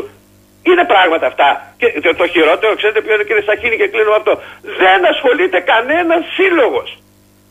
Συνδικαλιστικός. Γιώργος... Εσείς μου λέτε να λύσουμε το ενεργειακό πρόβλημα της Ελλάδας και της Ευρώπης. Γιώργος Αδαλής. Ε, κατα, κατέβαλε και σήμερα φιλότιμες προσπάθειες να καλύψει τα περισσότερα. Είναι κι άλλα, είναι άλλα τόσα, αλλά δεν θα βγούμε τελείως εκτός χρόνου. Θέλω να τον ευχαριστήσω, πέταξε και τις βόμβες του. Θέλω να τον ευχαριστήσω για μια φορά ακόμη. Εγώ σας ευχαριστώ. Και θα τα ξαναπούμε, κύριε Αδαλή. Εντάξει, έχετε δίκιο εσείς για τα αρρωστημένα μυαλά. Είναι τα ίδια που λένε ότι αφού προσαρμοστήκαμε στο πώς θα επιβιώσουμε σε συνθήκες πανδημίας, δεν είναι και δύσκολο ένα βήμα πώς θα επιβιώσουμε σε συνθήκες ενεργειακής κρίσης. Είναι ασκήσεις επί χάρτου, λένε κάποιοι, για τα επόμενα. Μάλιστα, ορίστε. Καλημέρα κύριε Αδαλή, να είστε καλά; Καλή σας ημέρα και σας ευχαριστώ. Και πάμε τώρα κυρίες και κύριοι, φίλες και φίλοι ακροατές του 984 να ακούσουμε την οπτική για τα όσα συμβαίνουν στις σχέσεις με την Τουρκία και την ένταση από έναν άνθρωπο που πέρα από το γνωστικό του αντικείμενο παρακολουθεί σχεδόν καθημερινά όλες τις εξελίξεις, διαβάζει πολύ, γράφει πολύ, ε, κυρίως όμως στέκεται στις αναλύσεις ε, βάθους. Είναι καθηγητής διεθνών σχέσεων στο Λονδίνο, στο Πανεπιστήμιο Μακεδονίας και στο King's College. Είναι ο κύριος Μάνος Καραγιάννης. Σας θυμίζω ότι στην αρχή της κρίσης με την εισβολή της Ρωσίας στην Ουκρανία δεν είχε γίνει αρεστός σε πολλούς τα όσα είχε περιγράψει σήμερα όμως 7-7,5 μήνες μετά ε, αποτυπώνεται βήμα-βήμα ακριβώς το σκηνικό που είχε περιγράψει. Θυμίζω επίσης ότι είχε πει ότι αυτή η γεωπολιτική ανακατάταξη, αναμπουμπούλα κατά το λαϊκότερον, θα δημιουργήσει ούτως ή άλλως αλυσιδωτές αντιδράσεις. Κύριε Καραγιάννη, καλημέρα από το Ηράκλειο. Καλημέρα, καλημέρα και στους ε, ακουρατές μας ακούνε. Θέλω να σας ρωτήσω αν μία από αυτές τις αλυσιδωτές αντιδράσεις είναι τα όσα βιώνουμε από πλευράς Τουρκίας με μία κλιμακούμενη όχι απλά ένταση, επιλογή σύγκρουσης από την πλευρά της. Κοιτάξτε, αυτό που με ανησυχεί και ανησυχεί και πάρα πολλούς ε, ανθρώπους που παρατηρούν στενά τις εξελίξεις ε, στην Τουρκία είναι το γεγονός ότι έχει αυξηθεί τρομακτικά η πυκνότητα των ε, δηλώσεων εκ μέρους των ε, Τούρκων αξιωματούχων. Ε, πριν ξεκινήσουμε λοιπόν αυτή την, ε, τη συζήτηση, διάβαζα δημοσιεύματα του τουρκικού τύπου και βλέπουμε πολύ μεγάλη μου ανησυχία ότι σχεδόν οι πάντες προεξοφλούν ότι υπάρχει μια επιθετική ενέργεια της Τουρκίας εναντίον της Ελλάδας. Βέβαια, το μεγαλύτερο κομμάτι του τουρκικού τύπου, ξέρετε κύριε Σαχίν, είναι τελείως ελεγχόμενο και κατευθυνόμενο. Αλλά είναι πραγματικά πολύ σημαντικό αυτό να το τονίσουμε, δηλαδή ότι έχει δημιουργηθεί ένα κλίμα μέσα στην Τουρκία που προδικάζει ε, μια επιθετική ενέργεια, η οποία βέβαια μπορεί να μην είναι αυτό που έχουμε στο μυαλό μας, μπορεί να είναι κάτι πολύ διαφορετικό. Πάντως ε, η πρωτοβουλία των κινήσεων, κακά τα ψέματα, αυτή τη στιγμή βρίσκεται στην άλλη πλευρά, βρίσκεται στην Άγκυρα, δεν βρίσκεται στην Ελλάδα. Η Ελλάδα, ε, και αυτό δεν είναι κάτι καινούριο, ε, απλά προσπαθεί να αντιδράσει στις ε, ενέργειες Τουρκίας, αλλά η πρωτοβουλία για μένα είναι ξεκάθαρο, είναι στα χέρια της, ε, της Τουρκίας αυτή τη στιγμή ο τρόπος που χειρίζεται, καλά το είπατε, έναν κατά το μάλλον ή τον ελεγχόμενο ε, τύπο το βαθύ κράτος στην Τουρκία που είναι ενιαίο. Ε, κατά τη γνώμη σας σφυριλατεί και μία αντίληψη στην κοινή γνώμη της Τουρκίας; Εντάξει, η Τουρκία εδώ και, και κάποια χρόνια, ε, ας πούμε μετά το πραξικόπημα του 16, έχει αρχίσει να εξελίσσεται σε ένα πολεμικό αίσθημα. Αυτός ο όρος δεν είναι δικός μου. Είναι ένας όρος που ε, τον βρίσκουμε στην ε, κοινολογία. Δηλαδή, ε, οι στρατιωτικές επεμβάσεις Τουρκία στο εξωτερικό και το γεγονός ότι οι περισσότερες από αυτές, με εξαίρεση ίσως στη Συρία, θεωρούνται επιτυχημένες, ασχέτως το τι λέμε εμείς στην Ελλάδα, ε, η επέμβασή της στον Αγκόνο Καραμπάχ, η επέμβασή της ε, στη Λιβύη, σε κάποια άλλα μικρότερα μέτωπα, όπως είναι εκείνο του, του Βόρειου Ιράκ, έχουν ε, ευθύσει και δεν χρησιμοποιώ τυχαία αυτή τη λέξη, έχουν ευθύσει και την ηγεσία αλλά και ένα μεγάλο κομμάτι της κοινωνίας σε μια πολεμική ρητορική και σε ε, μια πολεμοχαρή έτσι, κουλτούρα θα έλεγα. Όπου αυτή η κουλτούρα και Σαχίνη αποθεώνει, αποθεώνει την ε, αυτοθυσία, τον ηρωισμό, τη γενναιότητα ε, και δεν είναι συνέχεια ε, το τελευταίο διάστημα ο Ερντογάν και οι αξιωματούχοι του μιλάνε για μάρτυρες. Μιλάνε για μάρτυρες οι οποίοι θυσιάζονται ε, στο όνομα μιας μεγάλης Τουρκίας. Αυτά λοιπόν τα σημάδια είναι πάρα πολύ ανησυχητικά.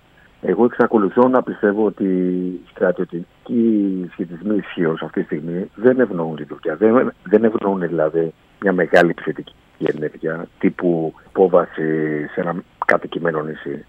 Αλλά αυτή τη στιγμή η γραμμή αντιπαράθεσης μεταξύ Ελλάδας και Τουρκίας ε, ξεκινάει από το Βόρειο Εύρο και καταλήγει στην Ανατολική Μεσόγειο. Δηλαδή, ξέρετε, κάπου έχουμε πλεονέκτημα εμείς, κάπου έχουν πλεονέκτημα αυτοί.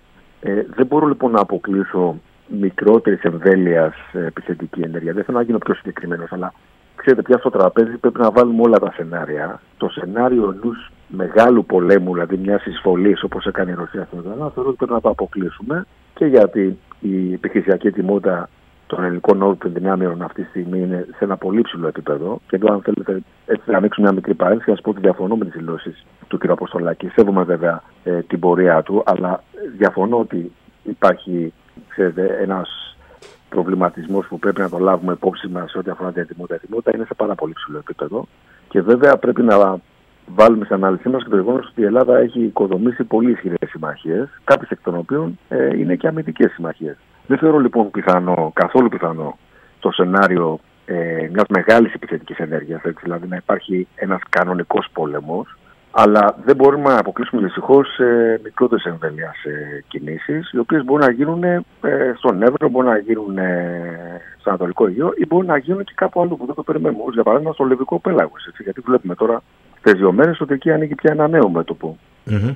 Θα το δούμε αυτό. Πριν από αυτό, ε, μου έκανε εντύπωση ότι προβληματίζεστε όχι μόνο για αυτά που γράφονται στο εσωτερικό της Τουρκίας. Ε, μου εγχειρήσατε και σας ευχαριστώ γι' αυτό τις απόψεις ενός ειδικού ε, στη μεταπτυχιακή ναυτική σχολή του πολεμικού ναυτικού των ΗΠΑ του Ρέαν Γκιγκέρας ο οποίος μόνο τυχαίως δεν είναι στη γνώση και ιστορικά και όχι μόνο του χώρου και μιας και μιλάμε εδώ και για θάλασσες και θαλάσσιες ζώνες ο ίδιος αφήνει ανοιχτό πεντακάθαρα ότι μέσα στο μυαλό της τουρκικής ηγεσίας είναι μια πολεμική επιχείρηση εναντίον της Ελλάδας. Και όταν αυτό το ακούς από κάποιον που διδάσκει στις ναυτικές σχολές των ΗΠΑ, προφανώς πρέπει να το ζυγίσεις διαφορετικά. Ο συγκεκριμένος άνθρωπος είναι ένας ε, από τους πιο σημαντικούς Οθωμανολόγους αυτή τη στιγμή. Οθωμανολόγους τουρκολόγους. Ε, μπορώ εγώ να σας διαβεβαιώσω ω ε, mm-hmm. ότι το βιογραφικό του είναι πάρα πολύ ε, δυνατό και ένα άνθρωπο ο οποίο δεν έχει κάποια σχέση με την Ελλάδα. Δηλαδή δεν είναι ένας Ελληνοαμερικανός ή ένας ε, Αμερικανός αρμενικής καταγωγής. Είναι ένας πολύ αντικειμενικός κριτής.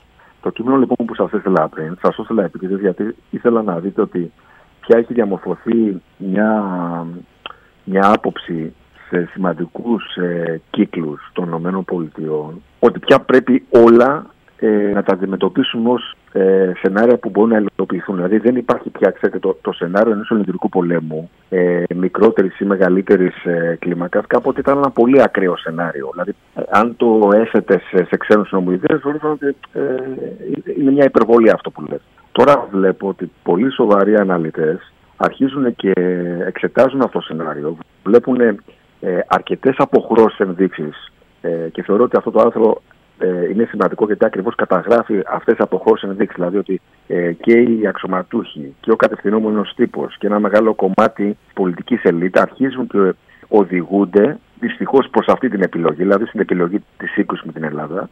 Και βέβαια ε, εδώ υπάρχει μια άλλη ερμηνεία. Οδηγούνται και ταυτόχρονα παγιδεύονται, κύριε Σάχινε, γιατί όλη αυτή η ρητορική, όλες αυτές οι επιθετικές ε, κινήσεις που κάνει στο πεδίο η Τουρκία, κάπως τις περιορίζουν ε, και τις, ε, ε, ξέρετε, και τις δυνατότητες που έχει τελικά να κάνει κάτι Ε, και αυτό ξέρετε, όταν, όταν μελετούμε την ιστορία μεγάλων πολέμων και μικρότερων πολέμων στο περιφερειακό επίπεδο, βλέπουμε ότι πολλές φορές ε, ναι, μεν οι πόλεμοι δεν ε, ξεσπούν τυχαία. Δεν γίνεται δηλαδή κάτι τυχαίο και ε, απλά δίνονται εντολές ε, για μετακινήσει στρατευμάτων. Αλλά βλέπουμε πολλές φορές ότι οι ηγεσίες έχουν παγιδευτεί ε, σε μια επιλογή, σε ένα σενάριο ε, και μετά είναι πολύ αργά, πολύ αργά για να, για να φύγουν από αυτό, το, από αυτό το μονοπάτι που έχουν πάρει.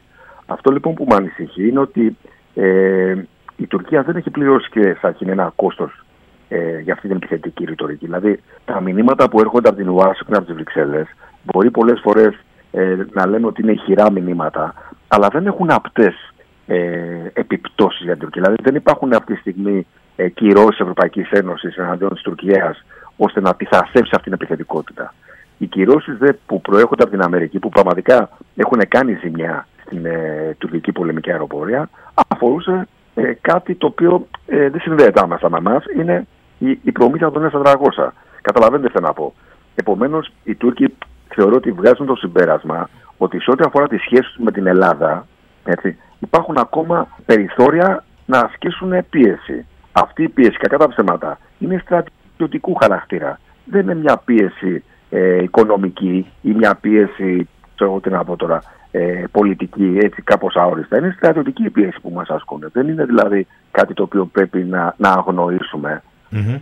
Επομένως, ε, έχουμε φτάσει σε ένα σημείο τώρα που πρέπει να είμαστε πάρα πολύ προσεκτικοί. Ιδιαίτερα όσοι έχουν ε, ε διατελέσει ε, μέλη της κυβέρνησης, ε, απόστρατοι, ε, εντάξει, οι πανεπιστημιακοί μπορεί να είμαστε οι τελευταίοι ας πούμε, σε αυτήν την αλυσίδα, στο δημόσιο λόγο, αλλά ε, ειδικά τα μέλη του πολιτικού προσωπικού πρέπει να είναι πάρα, πάρα πολύ ε, προσεκτικά. Αυτό δεν το λέω γιατί θέλω να κάνω μια νουθιασία αυτή τη στιγμή, απλά γιατί ξέρω ότι ό,τι λέγεται στην Αθήνα, κύριε Σαχίνη, καταγράφεται, πλήρως καταγράφεται από την τουρκική πρεσβεία και τα τουρκικά ΜΜΕ και προσπαθούν και αυτοί σε αυτή τη δύσκολη στιγμή ε, για μας να εξάγουν κάποια συμπεράσματα.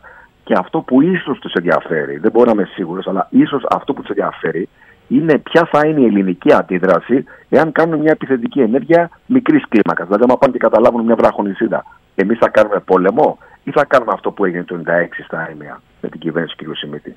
Επομένως, πρέπει όλοι να είναι πάρα πολύ προσεκτικοί. Έτσι. Καλό είναι η κυβέρνηση να έχει μία γραμμή. Θεωρώ ότι την έχει. Απλά το επαναλαμβάνω ότι είναι κρίσιμο αυτή τη στιγμή. Και αντιπολίτευση, αυτό που μπορεί να κάνει είναι ε, αντί να γίνονται σκόρπιε δηλώσεις, κύριε Σαχίνη, από εδώ και από εκεί, να ζητήσει σύγκληση του Συμβουλίου Πολιτικών Αρχηγών. Αν δεν γίνει τώρα σύγκληση του Συμβουλίου Πολιτικών Αρχηγών, τότε πότε θα γίνει; Φαντάζομαι... Πότε είναι η ώρα για να γίνει αυτό; Έχετε δίκιο. Φαντάζομαι ότι πρωτίστως η ευθύνη βεβαίως είναι στην κυβέρνηση να αναλάβει μια τέτοια πρωτοβουλία. Αλλά αν δεν το κάνει, λέτε, αυτός θα είναι και ο ρόλος της αντιπολίτευσης να το ζητήσει. Ρωτώ 100%. Ρωτώ... 100%. Η, κυβέρνηση, η κυβέρνηση έχει την πρωτοβουλία σίγουρα, αλλά πρέπει mm-hmm. και η αντιπολίτευση να το ζητήσει. Ρωτώ ε, έναν άνθρωπο που επαναλαμβάνω ό,τι λέει το λέει με πολύ βάσανο στην ανάλυση.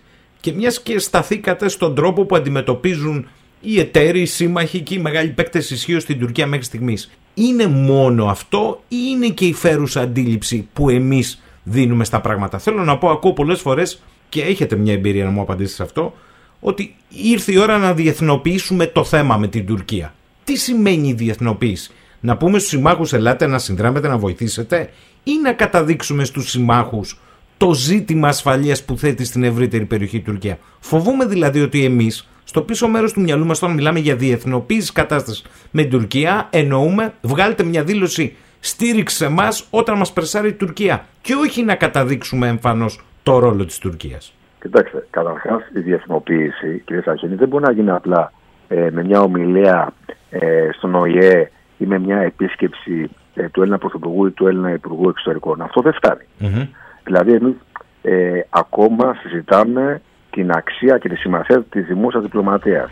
Αυτή τη στιγμή το παιχνίδι δεν παίζεται απλά σε μια ομιλία στο Κογκρέσο, η οποία βέβαια ήταν εξαιρετική έτσι, για να μην παραξηγούμε, ή σε μια επίσκεψη που μπορεί να κάνει ο Έλληνας Υπουργός Εξωτερικών ε, στο Κάιρο, το οποίο θα έχει και αυτή, βέβαια, και αυτή η επίσκεψη θα έχει τεράστια σημασία. Αλλά θέλω να πω ότι κάθε μέρα, κάθε λεπτό της ώρας πρέπει να απαντάμε στα τουρκικά αφηγήματα και πρέπει πολλές φορές να πηγαίνουμε και ένα βήμα πέρα. Δηλαδή, η Τουρκία αυτή τη στιγμή έχει ανοίξει μέτωπο όχι απλά με, με εμάς ή με την Αρμενία, με το Ιράκ. Έχει ανοίξει μέτωπο και με μη κυβερνητικές οργανώσεις, με μη κυβερνητικές οργανώσεις, οι οποίες ε, βλέπουν, παρακολουθούν με φρίκι την ε, παραβίαση των ανθρωπίνων δικαιωμάτων ε, ε, μέσα στην Τουρκία. Έχουν ανοίξει μέτωπο με πολιτικά κόμματα, όπως για παράδειγμα οι πράσινοι στη Γερμανία που αυτή τη στιγμή επηρεάζουν στη διαμόρφωση γερμανικής εξωτερική πολιτικής. Πρέπει λοιπόν όλα αυτά να τα δούμε ως μια μεγάλη ευκαιρία. Διάβασα λοιπόν τώρα πριν ξεκινήσει η συζήτησή μας τις τελευταίες δηλώσεις που έκανε χθες το βράδυ ο Ερντογάν και έλεγε ότι εμείς σώζουμε ανθρώπους στο Αιγαίο γιατί είμαστε καλοί μουσουλμάνοι. Είμαστε καλοί μουσουλμάνοι και οι Έλληνες τους πνίγουν. Αυτό ξέρετε γιατί το είπε. Δεν το είπε κλείνοντας το μάτι στο δικό του εκλογικό ακροατήριο. Το οποίο ούτως ή άλλως, ξέρετε, αυτό το ακροατήριο των ε, πιστών μουσουλμάνων το έχει ο Ερντογάν. Κλείνει το μάτι σε ολόκληρο το μουσουλμανικό κόσμο, που αυτή τη στιγμή είναι 1,1 δις. Κλείνει το μάτι στην Ινδονησία, στο Πακιστάν, στη Μαλαισία, στη Βόρεια Αφρική. Τι τους λέει δηλαδή, ότι εγώ αυτή τη στιγμή εδώ πέρα δεν εκπροσωπώ τον εαυτό μου σε αυτή την υπόθεση με το μεταναστευτικό και το προσφυγικό. Ε, εκπροσωπώ το μουσουλμανικό κόσμο. Αυτό λοιπόν Ξέρετε, δεν το αντιμετωπίζεις απλά με μια πολύ καλή έστω ομιλία ε, στον ΟΓΕ 15 λεπτά. Εδώ πρέπει να δημιουργήσουμε δηλαδή δομές οι οποίες δεν θα είναι ε, προσωποπαγίε αυτές τις δομές. Δηλαδή θα υπάρχει ένα βαθύ ελληνικό κράτος. Αυτό πρέπει να φτιάξουμε. Που θα απαντάει, θα απαντάει και θα στην πραγματικότητα απαντώντας, όχι απλά αμήνεσαι, αλλά επιτίθεσαι εκεί. Δηλαδή, εσείς φαντάζομαι το καταλαβαίνει γιατί είστε δημοσιογράφος, ότι ένα πολύ μεγάλο κομμάτι ε, της διπλωματίας πια διεξάγεται μέσα από τα ΜΜΕ, μέσα, από τα, μέσα κοινωνική δικτύωση. Δεν ζούμε πια στο 19ο αιώνα που η διπλωματία είναι πάντα πίσω από κλειστές και οι διπλωμάτες μιλάνε όλοι γαλλικά ε, και πίνουν σαμπάνια και φοράνε φράγκο. Έχουμε μπει στον 20ο αιώνα. Η Ελλάδα λοιπόν, σας απαντάω τώρα στο πρώτο κομμάτι, αν θέλετε, της ερώτησής σας. Η Ελλάδα λοιπόν προσπαθεί να διεθνοποιήσει. Το κάνει όμως με τον λάθος τρόπο, αν θέλετε, τη δικιά μου ταπεινή άποψη. Όταν κάνει διεθνοποίηση, σημαίνει ότι είσαι ταυτόχρονα και πιο ευάλωτος σε πιέσεις. Γιατί αυτό που εσύ θέλεις να περάσεις ως μήνυμα στην, ε, στην Ευρώπη, στην Αμερική, ε, δεν είναι απαραίτητο και δεν είναι βέβαιο καθόλου ότι θα γίνει κατανοητό με τον ίδιο τρόπο. Να σας δώσω λοιπόν ένα παράδειγμα.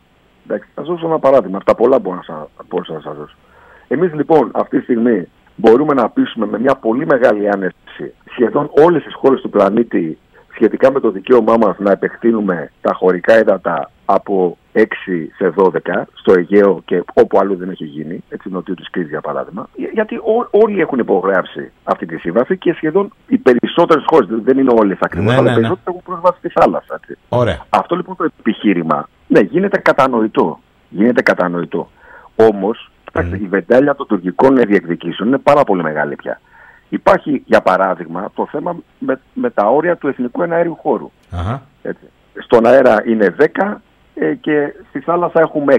Τι να καταλάβει λοιπόν ο άλλος όταν ξέρει ότι είναι 9, θα μου πείτε, στη θάλασσα και στον εναέριο χώρο. Αυτό πρέπει να κλείσει. Το λέω γιατί κάνει Πολύ διακοπ... προσεκτικός. Ναι, ναι. Πολύ προσεκτικός αυτό που σας λέω. Εκεί θα έπρεπε λοιπόν να κάνουμε επέκταση εμείς. Mm. Να κάνουμε επέκταση. Αλλά όταν ακούνε αυτοί ότι κάνουμε παραβίαση, κάνουν ε, παραβίαση στα 10 και εσύ έχεις 10 στον αέρα και 6 στη θάλασσα, εκεί είναι δύσκολο να το καταλάβω. Δεν το καταλαβαίνω. Για πείτε μου δοθήσεις ευκαιρίες, επειδή είπατε και σωστά είπατε, την πρωτοβουλία των κινήσεων για την ώρα την έχει διαρκώς η Άγκυρα και όχι η Αθήνα.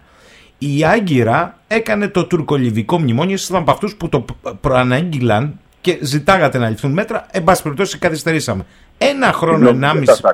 Έχασα, έχασα, γίνεται κάποια... Ναι, ναι, με χάσατε εσείς τώρα. Να το επαναλάβω εγώ λοιπόν τώρα. Παρακαλώ. Λέω, είπατε ότι για την ώρα η Άγκυρα έχει τον πρωτοβουλία των κινήσεων, όχι η Αθήνα. Σωστά το έχετε διαβάσει. Ναι, ναι. Θέλω να θυμίσω λοιπόν ότι όταν έγινε το τουρκολιβικό μνημόνιο, παρότι ήσασταν από αυτούς που το είχατε περιγράψει ότι έρχεται, καθυστερήσαμε. Ναι. Ένα-ενάμιση χρόνο μετά, έστω και με περιορισμένη τη ε, ιστορία της οριοθέτησης, κάναμε, εν πάση μερική οριοθέτηση με την Αίγυπτο. Έρχεται προχθές η Τουρκία και προχωρά αυτή τη συνεργασία με τη Λιβύη, έτσι λέγει, την εκμετάλλευση υδρογοναθράκων. Θα έπρεπε τώρα, Καρία, να πάμε έως 12 ναυτικά μίλια νοτίως Κρήτης. Εγώ θα σας πω ποια είναι η άποψή μου, αλλά για να μην δημιουργηθούν παραξηγήσεις, σας λέω ότι η άποψή μου διαμορφώνεται μέσα από τις ανοιχτές πηγές που όλοι έχουμε. Έτσι, δηλαδή δεν έχω κάποια άλλη πληροφόρηση. Αλλά από εκεί και πέρα θεωρώ ότι η Ελλάδα, αν αύριο έκανε επέκταση των ε, χωρικών υδάτων νοτιού της Κρήτης. Δηλαδή μιλάμε τώρα για τον ομό ε, Χανίων, Ηρακλείου, mm-hmm. ε, Ρεθύμνου, ε, Λασιθίου. Λασιθίου. Αν έκανε λοιπόν από τα 6 στα 12, έτσι, δεν θα γινόταν τίποτα. Δεν θα άνοιγε μύτη. Αυτή είναι η δικιά μου εκτίμηση. Τώρα, αν κάποιος ξέρει κάτι άλλο, αν υπάρχουν άλλες πληροφορίες που έχει η κυβέρνηση, δέχομαι ε, ότι μπορεί να υπάρχει κάτι άλλο το οποίο δεν το γνωρίζω εγώ. Έτσι, γιατί σας λέω ότι είναι πολύ εύκολο. Τώρα, εγώ από το σπίτι μου που κάθομαι, να σας το λέω έτσι απλά, αλλά η δικιά μου εκτίμηση ε, είναι ότι δεν θα γινόταν τίποτα. Ούτε το κάζος Μπέλη θα είχε ενεργοποιηθεί, γιατί υπάρχει ένα κάζος Μπέλη κύριε Σαχίνη. Δηλαδή μπορεί να μας αρέσει, μπορεί να μας ενοχλεί, μπορεί να μας θυμώνει, μπορεί να το θέτουμε συνέχεια. Αλλά σε ό,τι αφορά την περιοχή ε, νοτιού της Κρήτης, θεωρώ ότι αν το έκανε αύριο η Ελλάδα, θα έστελνε πρώτον ένα μήνυμα αποφασιστικότητας, όχι απλά ε, προς τη Λιβύη και την Τουρκία, ε, και προς εταίρους. Ότι, κοιτάξτε, η υπογραφή ε, χθες αυτού του ε, πρωτοκόλλου συνεργασίας ε, μεταξύ των δύο χωρών ή μάλλον για να είμαστε ακριβείς μεταξύ της κυβέρνησης Τρίπολης και της τουρκικής ηγεσίας, ε, θα έλεγα ότι δείχνει ένα πράγμα ότι έχει ξεκινήσει μια διαδικασία υλοποίησης ε, του παράνομου τουρκολιβικού μνημονίου. Δηλαδή έχουν περάσει σε ένα δεύτερο στάδιο και προφανώς μετά το δεύτερο στάδιο θα υπάρχει και ένα τρίτο και ένα τετάρτο. Η δικιά μου εκτίμηση είναι ότι πρέπει να συνυπολογίσουμε αυτή τη στιγμή και αυτή την εξέλιξη, η οποία είναι μια ε, εξέλιξη ε, δυσμενής για τα ελληνικά συμφέροντα. Αλλά πρέπει να, να συνυπολογίσουμε και το κλίμα που υπάρχει αυτή τη στιγμή στην Ευρώπη, να συνυπολογίσουμε το κλίμα που υπάρχει ε, στις ΗΠΑ, και να καταλήξουμε σε μια στρατηγική η οποία θα είναι ξεκάθαρη, με αποσταθμισμένους στόχους. Ε, αυτή λοιπόν είναι η, η γενική εικόνα. Πάμε τώρα στο συγκεκριμένο ερώτημα που μου θέσατε. Η δικιά μου εκτίμηση είναι ότι εάν ε, η ελληνική κυβέρνηση αύριο έκανε επέκταση των ε, χωρικών μας υδάτων ε, νοτιού της Κρήτης από 6 σε 12 ναυτικά μίλια ε, δεν θα είναι γεμίτη, κύριε Σαχίνη. Δεν μπορεί να είμαι 100% βεβαίω, αλλά οι Τούρκοι έχουν ε, ξεκαθαρίσει εδώ και πάρα πολλά χρόνια ότι η επέκταση των ε, ελληνικών χωρικών υδάτων ε, από 6 12 στο Αιγαίο έτσι, είναι αιτία πολέμου. Ε, στο Λιβικό πέλαγος ε, είναι πολύ διαφορετικά τα πράγματα. Δεν υπάρχει καν γεωγραφική ε, γυτνίαση με την Τουρκία.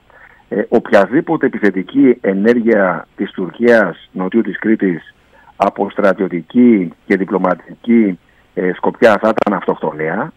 Επομένως, αν θέλει η ελληνική κυβέρνηση ε, να κάνει κάτι τέτοιο, αν θέλει να στείλει ένα μήνυμα αποφασιστικότητας, όχι απλά προς την ε, Τουρκία, αλλά και προς τη Λιβύη, αλλά και τους ε, Αμερικανούς συμμάχους και τους Ευρωπαίους εταίρους, ε, θεωρώ ότι μπορεί να το κάνει, μπορεί να στείλει αυτό μήνυμα αποφασιστικότητας με πολύ μικρό ρίσκο, έτσι, αλλά θα είναι ένα μήνυμα το οποίο στην πραγματικότητα θα λέει ότι η Ελλάδα αυτά ε, που κάνει ε, τα κάνει για τη δικιά της προστασία και αυτά που λέει τα εννοεί.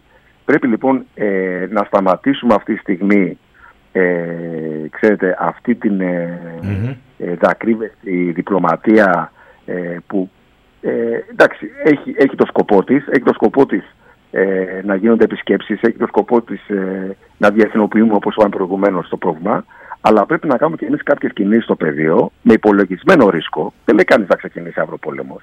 Ίσα ίσα που τα πέρναγε η ελληνική ηγεσία ένα μήνυμα ότι εμείς δεν πρόκειται να αποχωρήσουμε. Αυτό θα πέρναγε ως μήνυμα. Τώρα... Από εκεί πέρα, ξέρετε, οι κυβερνήσεις mm. παίρνουν τις αποφάσεις, τις παίρνουμε εμείς, αλλά οι κυβερνήσεις ε, πρέπει, πρέπει οι κυβερνήσεις να συνυπολογίσουν πολλούς παράγοντες, αλλά το κλίμα αυτή τη στιγμή δεν είναι υπέρ της Τουρκίας. Το διεθνές κλίμα αυτή τη στιγμή είναι υπέρ της Ελλάδας. Ε, αυτό που μόλις αναφέρατε νομίζω ότι είναι ένα στοιχείο που πρέπει να μπαίνει στην εξίσωση αυτών που παίρνουν τις αποφάσεις σε αυτή τη φάση. Γιατί σωστά έχετε πει εσείς οι συγκρίσεις είναι πάντα με χρονικά παράθυρα, δεν είναι απεριόριστες. Ε, τολμώ όμως να σας ρωτήσω, λέμε ότι επί τόσα χρόνια αυτό που για μας είχε σημασία ήταν να μην παροξύνουμε τις σχέσεις με τη γείτονα ε, για να μην οδηγηθούμε σε πολεμικές περιπέτειες. Η εμπειρία τι δείχνει μέχρι σήμερα; Μη παροξύνοντας τελικώς αποφύγαμε τις πολεμικές περιπέτειες αλλά το τραπέζι των διεκδικήσεων και εμπολής κατοχυρώσεων με κάποιο τρόπο τετελεσμένων διευρύνεται. Ποιο είναι το συμπέρασμα; Αποφύγαμε την παρόξυνση στο τέλος τέλος. Ναι. Κύριε Σαχίνη, αν μελετήσουμε προσεκτικά την πορεία των ελληνοτουρκικών σχέσεων από το 1974 μέχρι σήμερα, δηλαδή μιλάμε τώρα για 48 χρόνια, έτσι, βλέπουμε ότι στην Τουρκία έχουν αλλάξει πάρα πολλά πράγματα. Έχουν, έχουν περάσει από μια δικτακτορία τότε του Ευρέν σε μια ε, νέα φάση με τον ε, Τουρκού τον Ζαλ, ε, ξανά άνοιξε το σύστημα δεκαετία του 90, ε, ανέβηκε στην εξουσία ε, ο Ερντογάν και το κόμμα του που ήταν κάτι αδιανόητο για πάρα πολλά χρόνια, δηλαδή Ισλαμιστές να έρθουν στην εξουσία. Ε, είχαμε τα γεγονότα του πραξικοπήματος. Έχουν συμβεί λοιπόν πάρα πολύ μεγάλες αλλαγές. Το μόνο πράγμα που δεν έχει αλλάξει είναι η εξωτερική πολιτική της Τουρκίας ενάντια της Ελλάδας. Και της Κύπρου βέβαια. Δεν έχει αλλάξει τίποτα. σα ίσα που βλέπουμε ότι ε, και αυτό είναι πραγματικά αξιοσημείωτο. Ότι υπάρχει μια απίστευτη συνέχεια ε, ασχέτου κόμματος που βρίσκει στην εξουσία. Και υπάρχει κάτι άλλο το οποίο ε, συμφωνώ μαζί σας. Ε, υπάρχει μια συνεχιζόμενη κλιμάκωση. Υπάρχει ε, μια διαδικασία που μπορεί να μας κάνει μόνο απεσιόδοξους και όχι αισιόδοξους. Το τελευταίο λοιπόν ε, ε, στοιχείο αυτής της ε, επιθετικότητας είναι φυσικά η ανοιχτή αμφισβήτηση της ελληνικής κυριαρχίας για κατοικημένα νησιά. Αυτό, ξέρετε, μέχρι πρότινος ήταν ε, στο περιθώριο του πολιτικού φάσματος Τουρκίας, δηλαδή μόνο ακροδεξί, μόνο γκρίζι λίγοι τα λέγανε αυτά ανοιχτά. Ε, οι Τούρκοι ποτέ δεν τολμούσαν διεθνώς ε, και με επίσημο τρόπο να αμφισβητήσουν την κυριαρχία ε, ελληνικού εδάφους και ιδιαίτερα κατοικημένων νησιών. Έτσι. Δηλαδή αυτές οι γκρίζες ε, ζώνες που μετά τα ίμια ε, είχαν αρχίσει να, ε, να αναφέρονται από τους Τούρκους αφορούσε κυρίως ε, ε, νησίδες και βραχονησίδες. Ε, αυτή τη στιγμή βλέπουμε λοιπόν ότι υπάρχει μια πολύ μεγάλη κλιμάκωση. Η Τουρκία δεν δέχεται στην πραγματικότητα τη ασυλή. Ε, ε, την εδαφική, δεν αποδέχεται την εδαφική, ε, εδαφική ακυρότητα της Ελλάδας. Δεν δέχεται τα εφιστάμενα σύνορα. Έτσι. Αυτό λοιπόν από μόνο του είναι ένα τεράστιο γεγονός. Είναι ένα γεγονός το οποίο ε, οδηγεί την Ελλάδα μόνο προς ένα δρόμο. Δεν υπάρχουν κι άλλοι δρόμοι. Υπάρχει μόνο ένας δρόμος. Και αυτός ο δρόμος είναι ο δρόμος της ανάσχεσης. Το έχουμε ξανασυζητήσει παλιότερα σε εκπομπές. Δηλαδή δεν είναι αυτή τη στιγμή η ώρα για να κάνουμε οποιαδήποτε διαπραγμάτευση με την Τουρκία. Και μιλάω φυσικά ε, για την εθνική θέση που έχουμε ε, να πάμε στη Χάγη για τη οριοθέτηση της ΑΟΣ της φαλοκρηπίδας. Ούτε αυτό δεν είναι η ώρα να το κάνουμε. Δεν μπορούμε από ένα καθεστώς ε, καθημερινών απειλών να κάνουμε διαπραγμάτευση. Ακόμα και οι συνομιλίες και οι συζητήσεις με τους Τούρκους πρέπει να είναι πάρα πολύ περιορισμένες. Αυτή τη στιγμή δεν κερδίζουμε τίποτα με το να κάνουμε συναντήσεις κορυφής με ανθρώπους οι οποίοι χρησιμοποιούν αυτή την, όχι απλά ακραία ρητορική, αυτή την πολεμική ρητορική. Τους στέλνουμε λάθος μηνύματα κύριε Σάκη. Αυτή είναι η δικιά μου εκτίμηση. Κύριε Καραγιάννη, ε, χωρίς να σας κουράσω περισσότερο και νομίζω ότι έτσι πως είναι οι εξελίξεις, θα έχουμε την ευκαιρία να τα ξαναπούμε. Γιατί είχα κατά νου να σας ρωτήσω και για τις εξελίξεις στο Ιράν, τα μελετάτε όλα, και για το τι γίνεται ε, με άξονα το πεδίο στην Ουκρανία. Όμως ας περιοριστούμε σε αυτό σήμερα. Θέλω πριν κλείσουμε να, να σας ρωτήσω τι είναι αυτό από όσα έχετε ακούσει στην ατζέντα να ξεδιπλώνετε την τουρκική και βεβαίως υπενηχτήκατε με σαφήνεια πώς θα έπρεπε να αντίδρουμε. Τι είναι αυτό που σας προβληματίζει, δεν θα πω σας ανησυχεί, σας προβληματίζει περισσότερο αυτή τη στιγμή; Είναι η κατάσταση στο δικό μας εσωτερικό μέτωπο, ότι δεν έχουμε αντίληψη αυτού του βάθους στρατηγικά. Είναι αυτό, είναι κάτι άλλο, τι; Εντάξει, ε, πετύχατε διάνα, επομένως αφού που το κάνατε δεν υπάρχει άλλος τρόπος παρά να το παραδεχτώ. Αυτό που με ανησυχεί πάρα πολύ είναι ε, οι ανεπάρκειες και οι ελλείψεις και οι αδυναμίες ε, του δικού μας συστήματος λήψης αποφάσεων. Έτσι, είμαστε μια χώρα η οποία θα έπρεπε να έχει μάθει από τα λάθη της. Ε, διάβαζα λοιπόν προχθές ε, ένα βιβλίο που βγήκε στα αγγλικά πριν πολλά χρόνια, θα το πω απλά στον αέρα αφού το αναφέρω. Είναι από έναν Έλληνα συνάδελφο, βγήκε το 2010, ήταν η διατριβή του, λέγεται Greek Military Intelligence and the Turkish Threat ε, Παναγιώτης Δημητράκης το 2010, Plymouth University Press. Και ε, το βιβλίο ε, καταγράφει πολύ αναλυτικά τη διαχείριση κρίσεων ε, που έκανε ο Παπαντέο το 1987 και ε, εκείνη των ημείων που έκανε ο Σιμίτης. Ε, εγώ διάβασα λοιπόν ε, κυρίως εκείνη των ημείων και έβλεπα μέσα στο κείμενο να ξετυλίζεται μια πραγματικά απαράδεκτη κατάσταση. Δηλαδή ε, δεν χρειάζεται να ξαναπούμε σε λεπτομέρειε, νομίζω ότι όλοι πια τα θυμούνται αυτά. Αλλά βλέπεις εκεί πέρα ε, ότι το σύστημα λήψης αποφάσεων, δηλαδή ο Πρωθυπουργός, οι Υπουργοί, οι μυστικές υπηρεσίες, οι ενόπλες δυνάμεις, δεν μπορούν να συνοηθούν, δεν μπορούν ε, να υιοθετήσουν ε, μια στρατηγική. Από τότε μέχρι σήμερα έχουν αλλάξει τα πράγματα. Ε, κανονικά θα σα έλεγα ότι έχουν αλλάξει.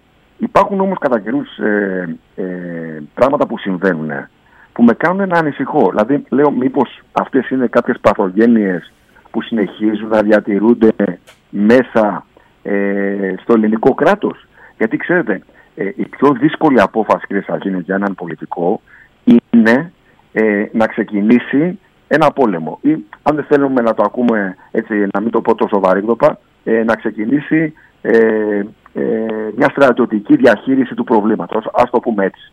Να δώσει την εντολή ε, στον αρχηγό Γεθά και στους αρχηγούς ότι κοίτα, ναι, κλιμάκου στρατιωτικά ε, θα πάμε για μια τέτοια επιλογή. Ε, όμως αυτό το δρόμο της αντιπαράθεσης δεν τον έχει διαλέξει η Ελλάδα. Δηλαδή η Ελλάδα πραγματικά το λέω όσο αντικειμενικά μπορεί να το πει κάποιος, τα δεδομένου ότι είμαι Έλληνας, αλλά δεν έχει κάνει αυτή τη στιγμή κινήσεις στο πεδίο που να δημιουργούν ε, το φόβο στην Τουρκία αντικειμενικά ότι ε, υπάρχει μια κρυφή ατζέτα, ότι θέλουμε να ξεκινήσουμε εμείς ένα πόλεμο εναντίον τους. Η Ελλάδα είναι η μικρή χώρα. Πώς μια μικρή χώρα 10 εκατομμύρια μπορεί να απειλεί μια χώρα 85 εκατομμύρια. Επομένως, εδώ στο μυαλό μου είναι πολύ ξεκάθαρα. Πρέπει να προετοιμαστούμε για το χειρότερο σενάριο. Μακάρι αυτό το χειρότερο σενάριο ποτέ να μην συμβεί. Εννοείται ότι κανείς δεν είναι υπέρ του πολέμου. Αλλά αυτό που πρέπει να καταλάβει το ελληνικό πολιτικό προσωπικό είναι ότι ζούμε ιστορικές στιγμές. Η ευθύνη αυτή τη στιγμή είναι στην πατρίδα, δεν είναι ούτε στο κόμμα, ούτε ε, στις προσωπικές φιλοδοξίες μπορεί να έχει ένας πολιτικός που είναι θεμητές υπό άλλες περι, ε, περιστάσεις. Θέλω να πω δηλαδή ότι αυτό που με ανησυχεί αυτή τη στιγμή είναι ότι δεν υπάρχει μία, πραγματικά μία ξεκάθαρη εθνική γραμμή. Γι' αυτό κλείνοντας, θα σας ξαναπώ αυτό που σας είπα στην αρχή. Πρέπει να γίνει σύγκληση, σύγκληση του Συμβουλίου Πολιτικών Αρχηγών. Ε, στη Θεσσαλονίκη, ε, στη συνέντευξη τύπου, το έθεσε κάποιος στον Πρωθυπουργός. Ο Πρωθυπουργός είπε ότι ε, δεν το βρίσκει χρήσιμο. Εγώ σας λέω ότι θα ήταν πάρα πολύ χρήσιμο, τολμώ να το πω εγώ ως πολίτης, ότι θα ήταν πάρα πολύ χρήσιμο. Θα έστειλε ένα μήνυμα και στο εσωτερικό της χώρας ότι υπάρχει αραγές μέτωπο, αλλά πολύ περισσότερο και στο εξωτερικό. Η τεκμηρίωση για αυτήν την απόφαση για μένα ήταν ε, ελλειπής. Πρέπει λοιπόν τουλάχιστον να το θέσει η αξιωματική αντιπολίτευση, έχει αυτό το θεσμικό ρόλο, να θέσει άμεσα ε, αυτό το αίτημα. Πρέπει να γίνει σύγκληση. Πρέπει να υπάρχει μια εικόνα, κύριε Σαχίνη, τηλεοπτική εικόνα, όλοι οι Έλληνες πολιτικοί αρχηγοί να κάθονται στο ίδιο τραπέζι και να συνομιλούν για τη μεγάλη πρόκληση τη γενιά μας που λέγεται τουρκικό αναθεωρητισμός.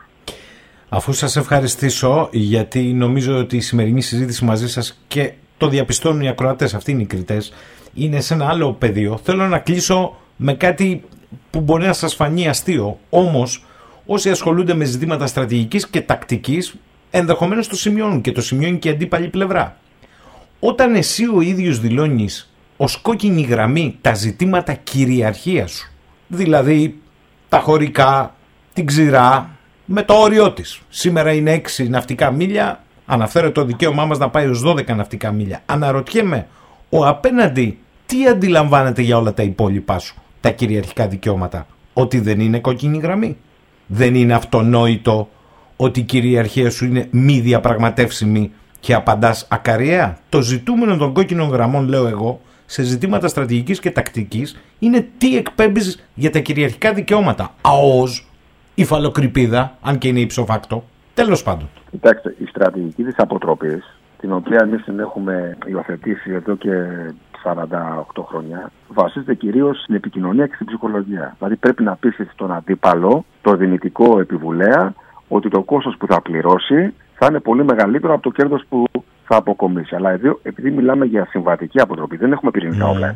Πρέπει κάθε φορά να τονίζεις το κόστος. Γιατί δεν είναι δεδομένο. Δηλαδή, το κόστος για την Ελλάδα από μια πολεμική σύγκρουση μπορεί να είναι αναλογικά με το μέγεθος της χώρας μας πολύ, πολύ μεγαλύτερο συγγνώμη και πολύ λιγότερο αποδεκτό από ότι θα είναι και μια μεγάλη χώρα. Τα λέω λοιπόν όλα αυτά για να καταλάβουμε ότι όταν γίνονται δηλώσεις, οι δηλώσεις δεν μπορούν να είναι αυθόρμητες. Οι δηλώσεις δεν μπορούν να είναι ε, δηλώσεις οι οποίες ε, έχουν μια ασάφεια και διακρίνονται από μια ε, αμφιθυμία. Οι δηλώσεις πρέπει να είναι ξεκάθαρες. Και η δήλωση αυτή τη στιγμή που πρέπει να κάνει ε, και η κυβέρνηση και ε, τα κοινοβουλευτικά κόμματα είναι ότι η Ελλάδα έχει εθνικές κόκκινες, κατακόκκινες γραμμές και αυτές τις γραμμές θα τις περασπιστεί. Αν πιστεύουμε, κύριε Σαχίνη, ότι δεν μπορούμε να το κάνουμε για στρατιωτικούς ή πολιτικούς λόγους, τότε θα αναγκαστούμε να ορίσουμε διαφορετικές κόκκινες γραμμές. Έτσι. Εάν έχουν πιστεί, γιατί οι δηλώσεις ε, που έκανε ο, ο κύριος Αποστολάκης, ε, αν θέλετε καταδεικνύουν ένα προβληματισμό στην αξιωματική αντιπολίτευση ότι ίσως δεν υπάρχει η ετοιμότητα που χρειάζεται, ίσως υπάρχουν κάποια κενά στην άμυνα. Εάν λοιπόν το πιστεύουν αυτό, τότε εντάξει μπορεί να, να γίνει ένας δημόσιος διάλογος και να πούνε: Κοιτάξτε, να δείτε, εμείς έχουμε αλλάξει θέση ή εμείς θέλουμε κάτι άλλο. Σήμερα όμως, τη στιγμή που λέμε ότι είμαστε έτοιμοι, ε, θα τιμωρήσουμε τον αντίπαλο, βλέπουμε συνεχώς να γίνονται ε, τέτοιες δηλώσεις. Το έκανε και ο αρχηγός αξιωματική αντιπολίτευσης, το κάναν και μέλη της κυβέρνησης. Ταυτόχρονα να στέλνονται ε, διαφορετικά μηνύματα, δημιουργεί μια σύγχυση. Επομένως, πού είναι η κόκκινη γραμμή; Αυτό το ερώτημα τώρα που μου θέτετε, εγώ δεν μπορώ να το απαντήσω 100%. Δεν μπορώ να το απαντήσω 100%. Δηλαδή η κόκκινη γραμμή με βάση τη δήλωση του κ. Γραπετρίδη το 20 δεν είναι στα, στα 12 ναυτικά μίλια. Είναι στα 6. Με βάση τη δήλωση δένδια όμως είναι και τα κυριαρχικά δικαιώματα. Έχετε δίκιο. Βεβαίως. Ναι, έχετε Βεβαίως. δίκιο. Αν λοιπόν αν έρθει αύριο ένα σενάριο υποθετικό, ένα γεωτρυπανό, όχι στην ελληνογυπτιακή ε, οριοθετημένη ΑΟΣ, έρθει 6 ναυτικά μίλια ε, από την ε, αχτή του νομού Χανίων. Ε, θα είναι λόγος για να αντιδράσουμε στρατιωτικά ή όχι; Με βάση εντός αγωγικών το δόγμα για να πετρίτη, αυτό το ονοματίσουμε τώρα δόγμα έτσι για χάρη της σύντησης, η απάντηση θα ήταν όχι. Δεν χρειάζεται να, να αντιδράσουμε στρατιωτικά. Πρέπει λοιπόν να αποσαφινιστούν όλα αυτά. Κοιτάξτε, οι κυβερνήσεις παίρνουν τις αποφάσεις. Δεν τις παίρνει ο κύριος Άρχινη, ο κύριος Καραγιάννης. Αλλά οι κυβερνήσεις σε μια δημοκρατική χώρα, κύριε Άρχινη, είναι υπόλογες πολιτικά. Πρέπει λοιπόν οι ψηφοφόροι, οι πολίτες να γνωρίζουν τις θέσεις του, του κόμματος, της κυβέρνησης, του πολιτικού. Εγώ αυτό υποστηρίζω ως αρχή. Να υπάρχει μια αποθαφήνιση προθέσεων. Να ξέρουμε τέλος πάντων ποιες είναι αυτές οι κόκκινες γραμμές. Ποιες είναι αυτές οι κόκκινες γραμμές. Γιατί και, το, και τον Ιανουάριο του 1996, κύριε Σαχίνη, ο τότε πρωθυπουργός χτύπαγε τα χέρια στο τραπέζι, το θυμάμαι ξεκάθαρα. Και έλεγε ότι η Ελλάδα θα κάνει πόλεμο. Και όταν έγινε κατάληψη εθνικού εδάφους, θυμόμαστε όλοι μετά τι συνέβη. Πρέπει λοιπόν και για σκοπούς αποτροπής, αλλά και για σκοπούς ε, εσωτερικής σταθερότητας, κοινωνικής ειρήνης, πολιτικής ηρεμίας, όλα αυτά να αποσαφινιστούν. Για να μην έχουμε σκηνές όπω είχαμε τότε μετά τα ίμια που ε, έφυγε η αντιπολίτευση, ε, κατηγορούσαν για προδοσία τότε τον Πρωθυπουργό. Αυτές οι σκηνές τραυματίζουν όχι απλά την πολιτική κουλτούρα της χώρας, τραυματίζουν και ένα κοινωνικό συμβόλαιο που έχει η κοινωνία με την κυβέρνηση. Πρέπει να αποσαφινιστούν λοιπόν οι κόκκινες γραμμές και ο καθένα βέβαια, κυρία Σαχίνα, από εκεί πέρα παίρνει την ευθύνη, ε, αναλαμβάνει την ευθύνη των πραξιών του. Δηλαδή, άμα η κυβέρνηση θεωρεί ότι η κόκκινη γραμμή δεν είναι ε, υφαλοκρηπίδα και είναι τα χωρικά έντατα, ωραία, μπορεί να να το πει, όπως το είπε ο κ. Γιαπατζήτη. Να μην τσακωνόμαστε κι εμείς και να μην ε, αναλώνουμε τον χρόνο μας τώρα εδώ πέρα. Έτσι. Αυτό λοιπόν εγώ ζητώ. Σαφής. Το μόνο που ζητώ είναι αυτό, μια αποθαφήνιση. Μάνος Καραγιάννης, θέλω να τον ευχαριστήσω θερμά για αυτή τη συζήτηση σήμερα.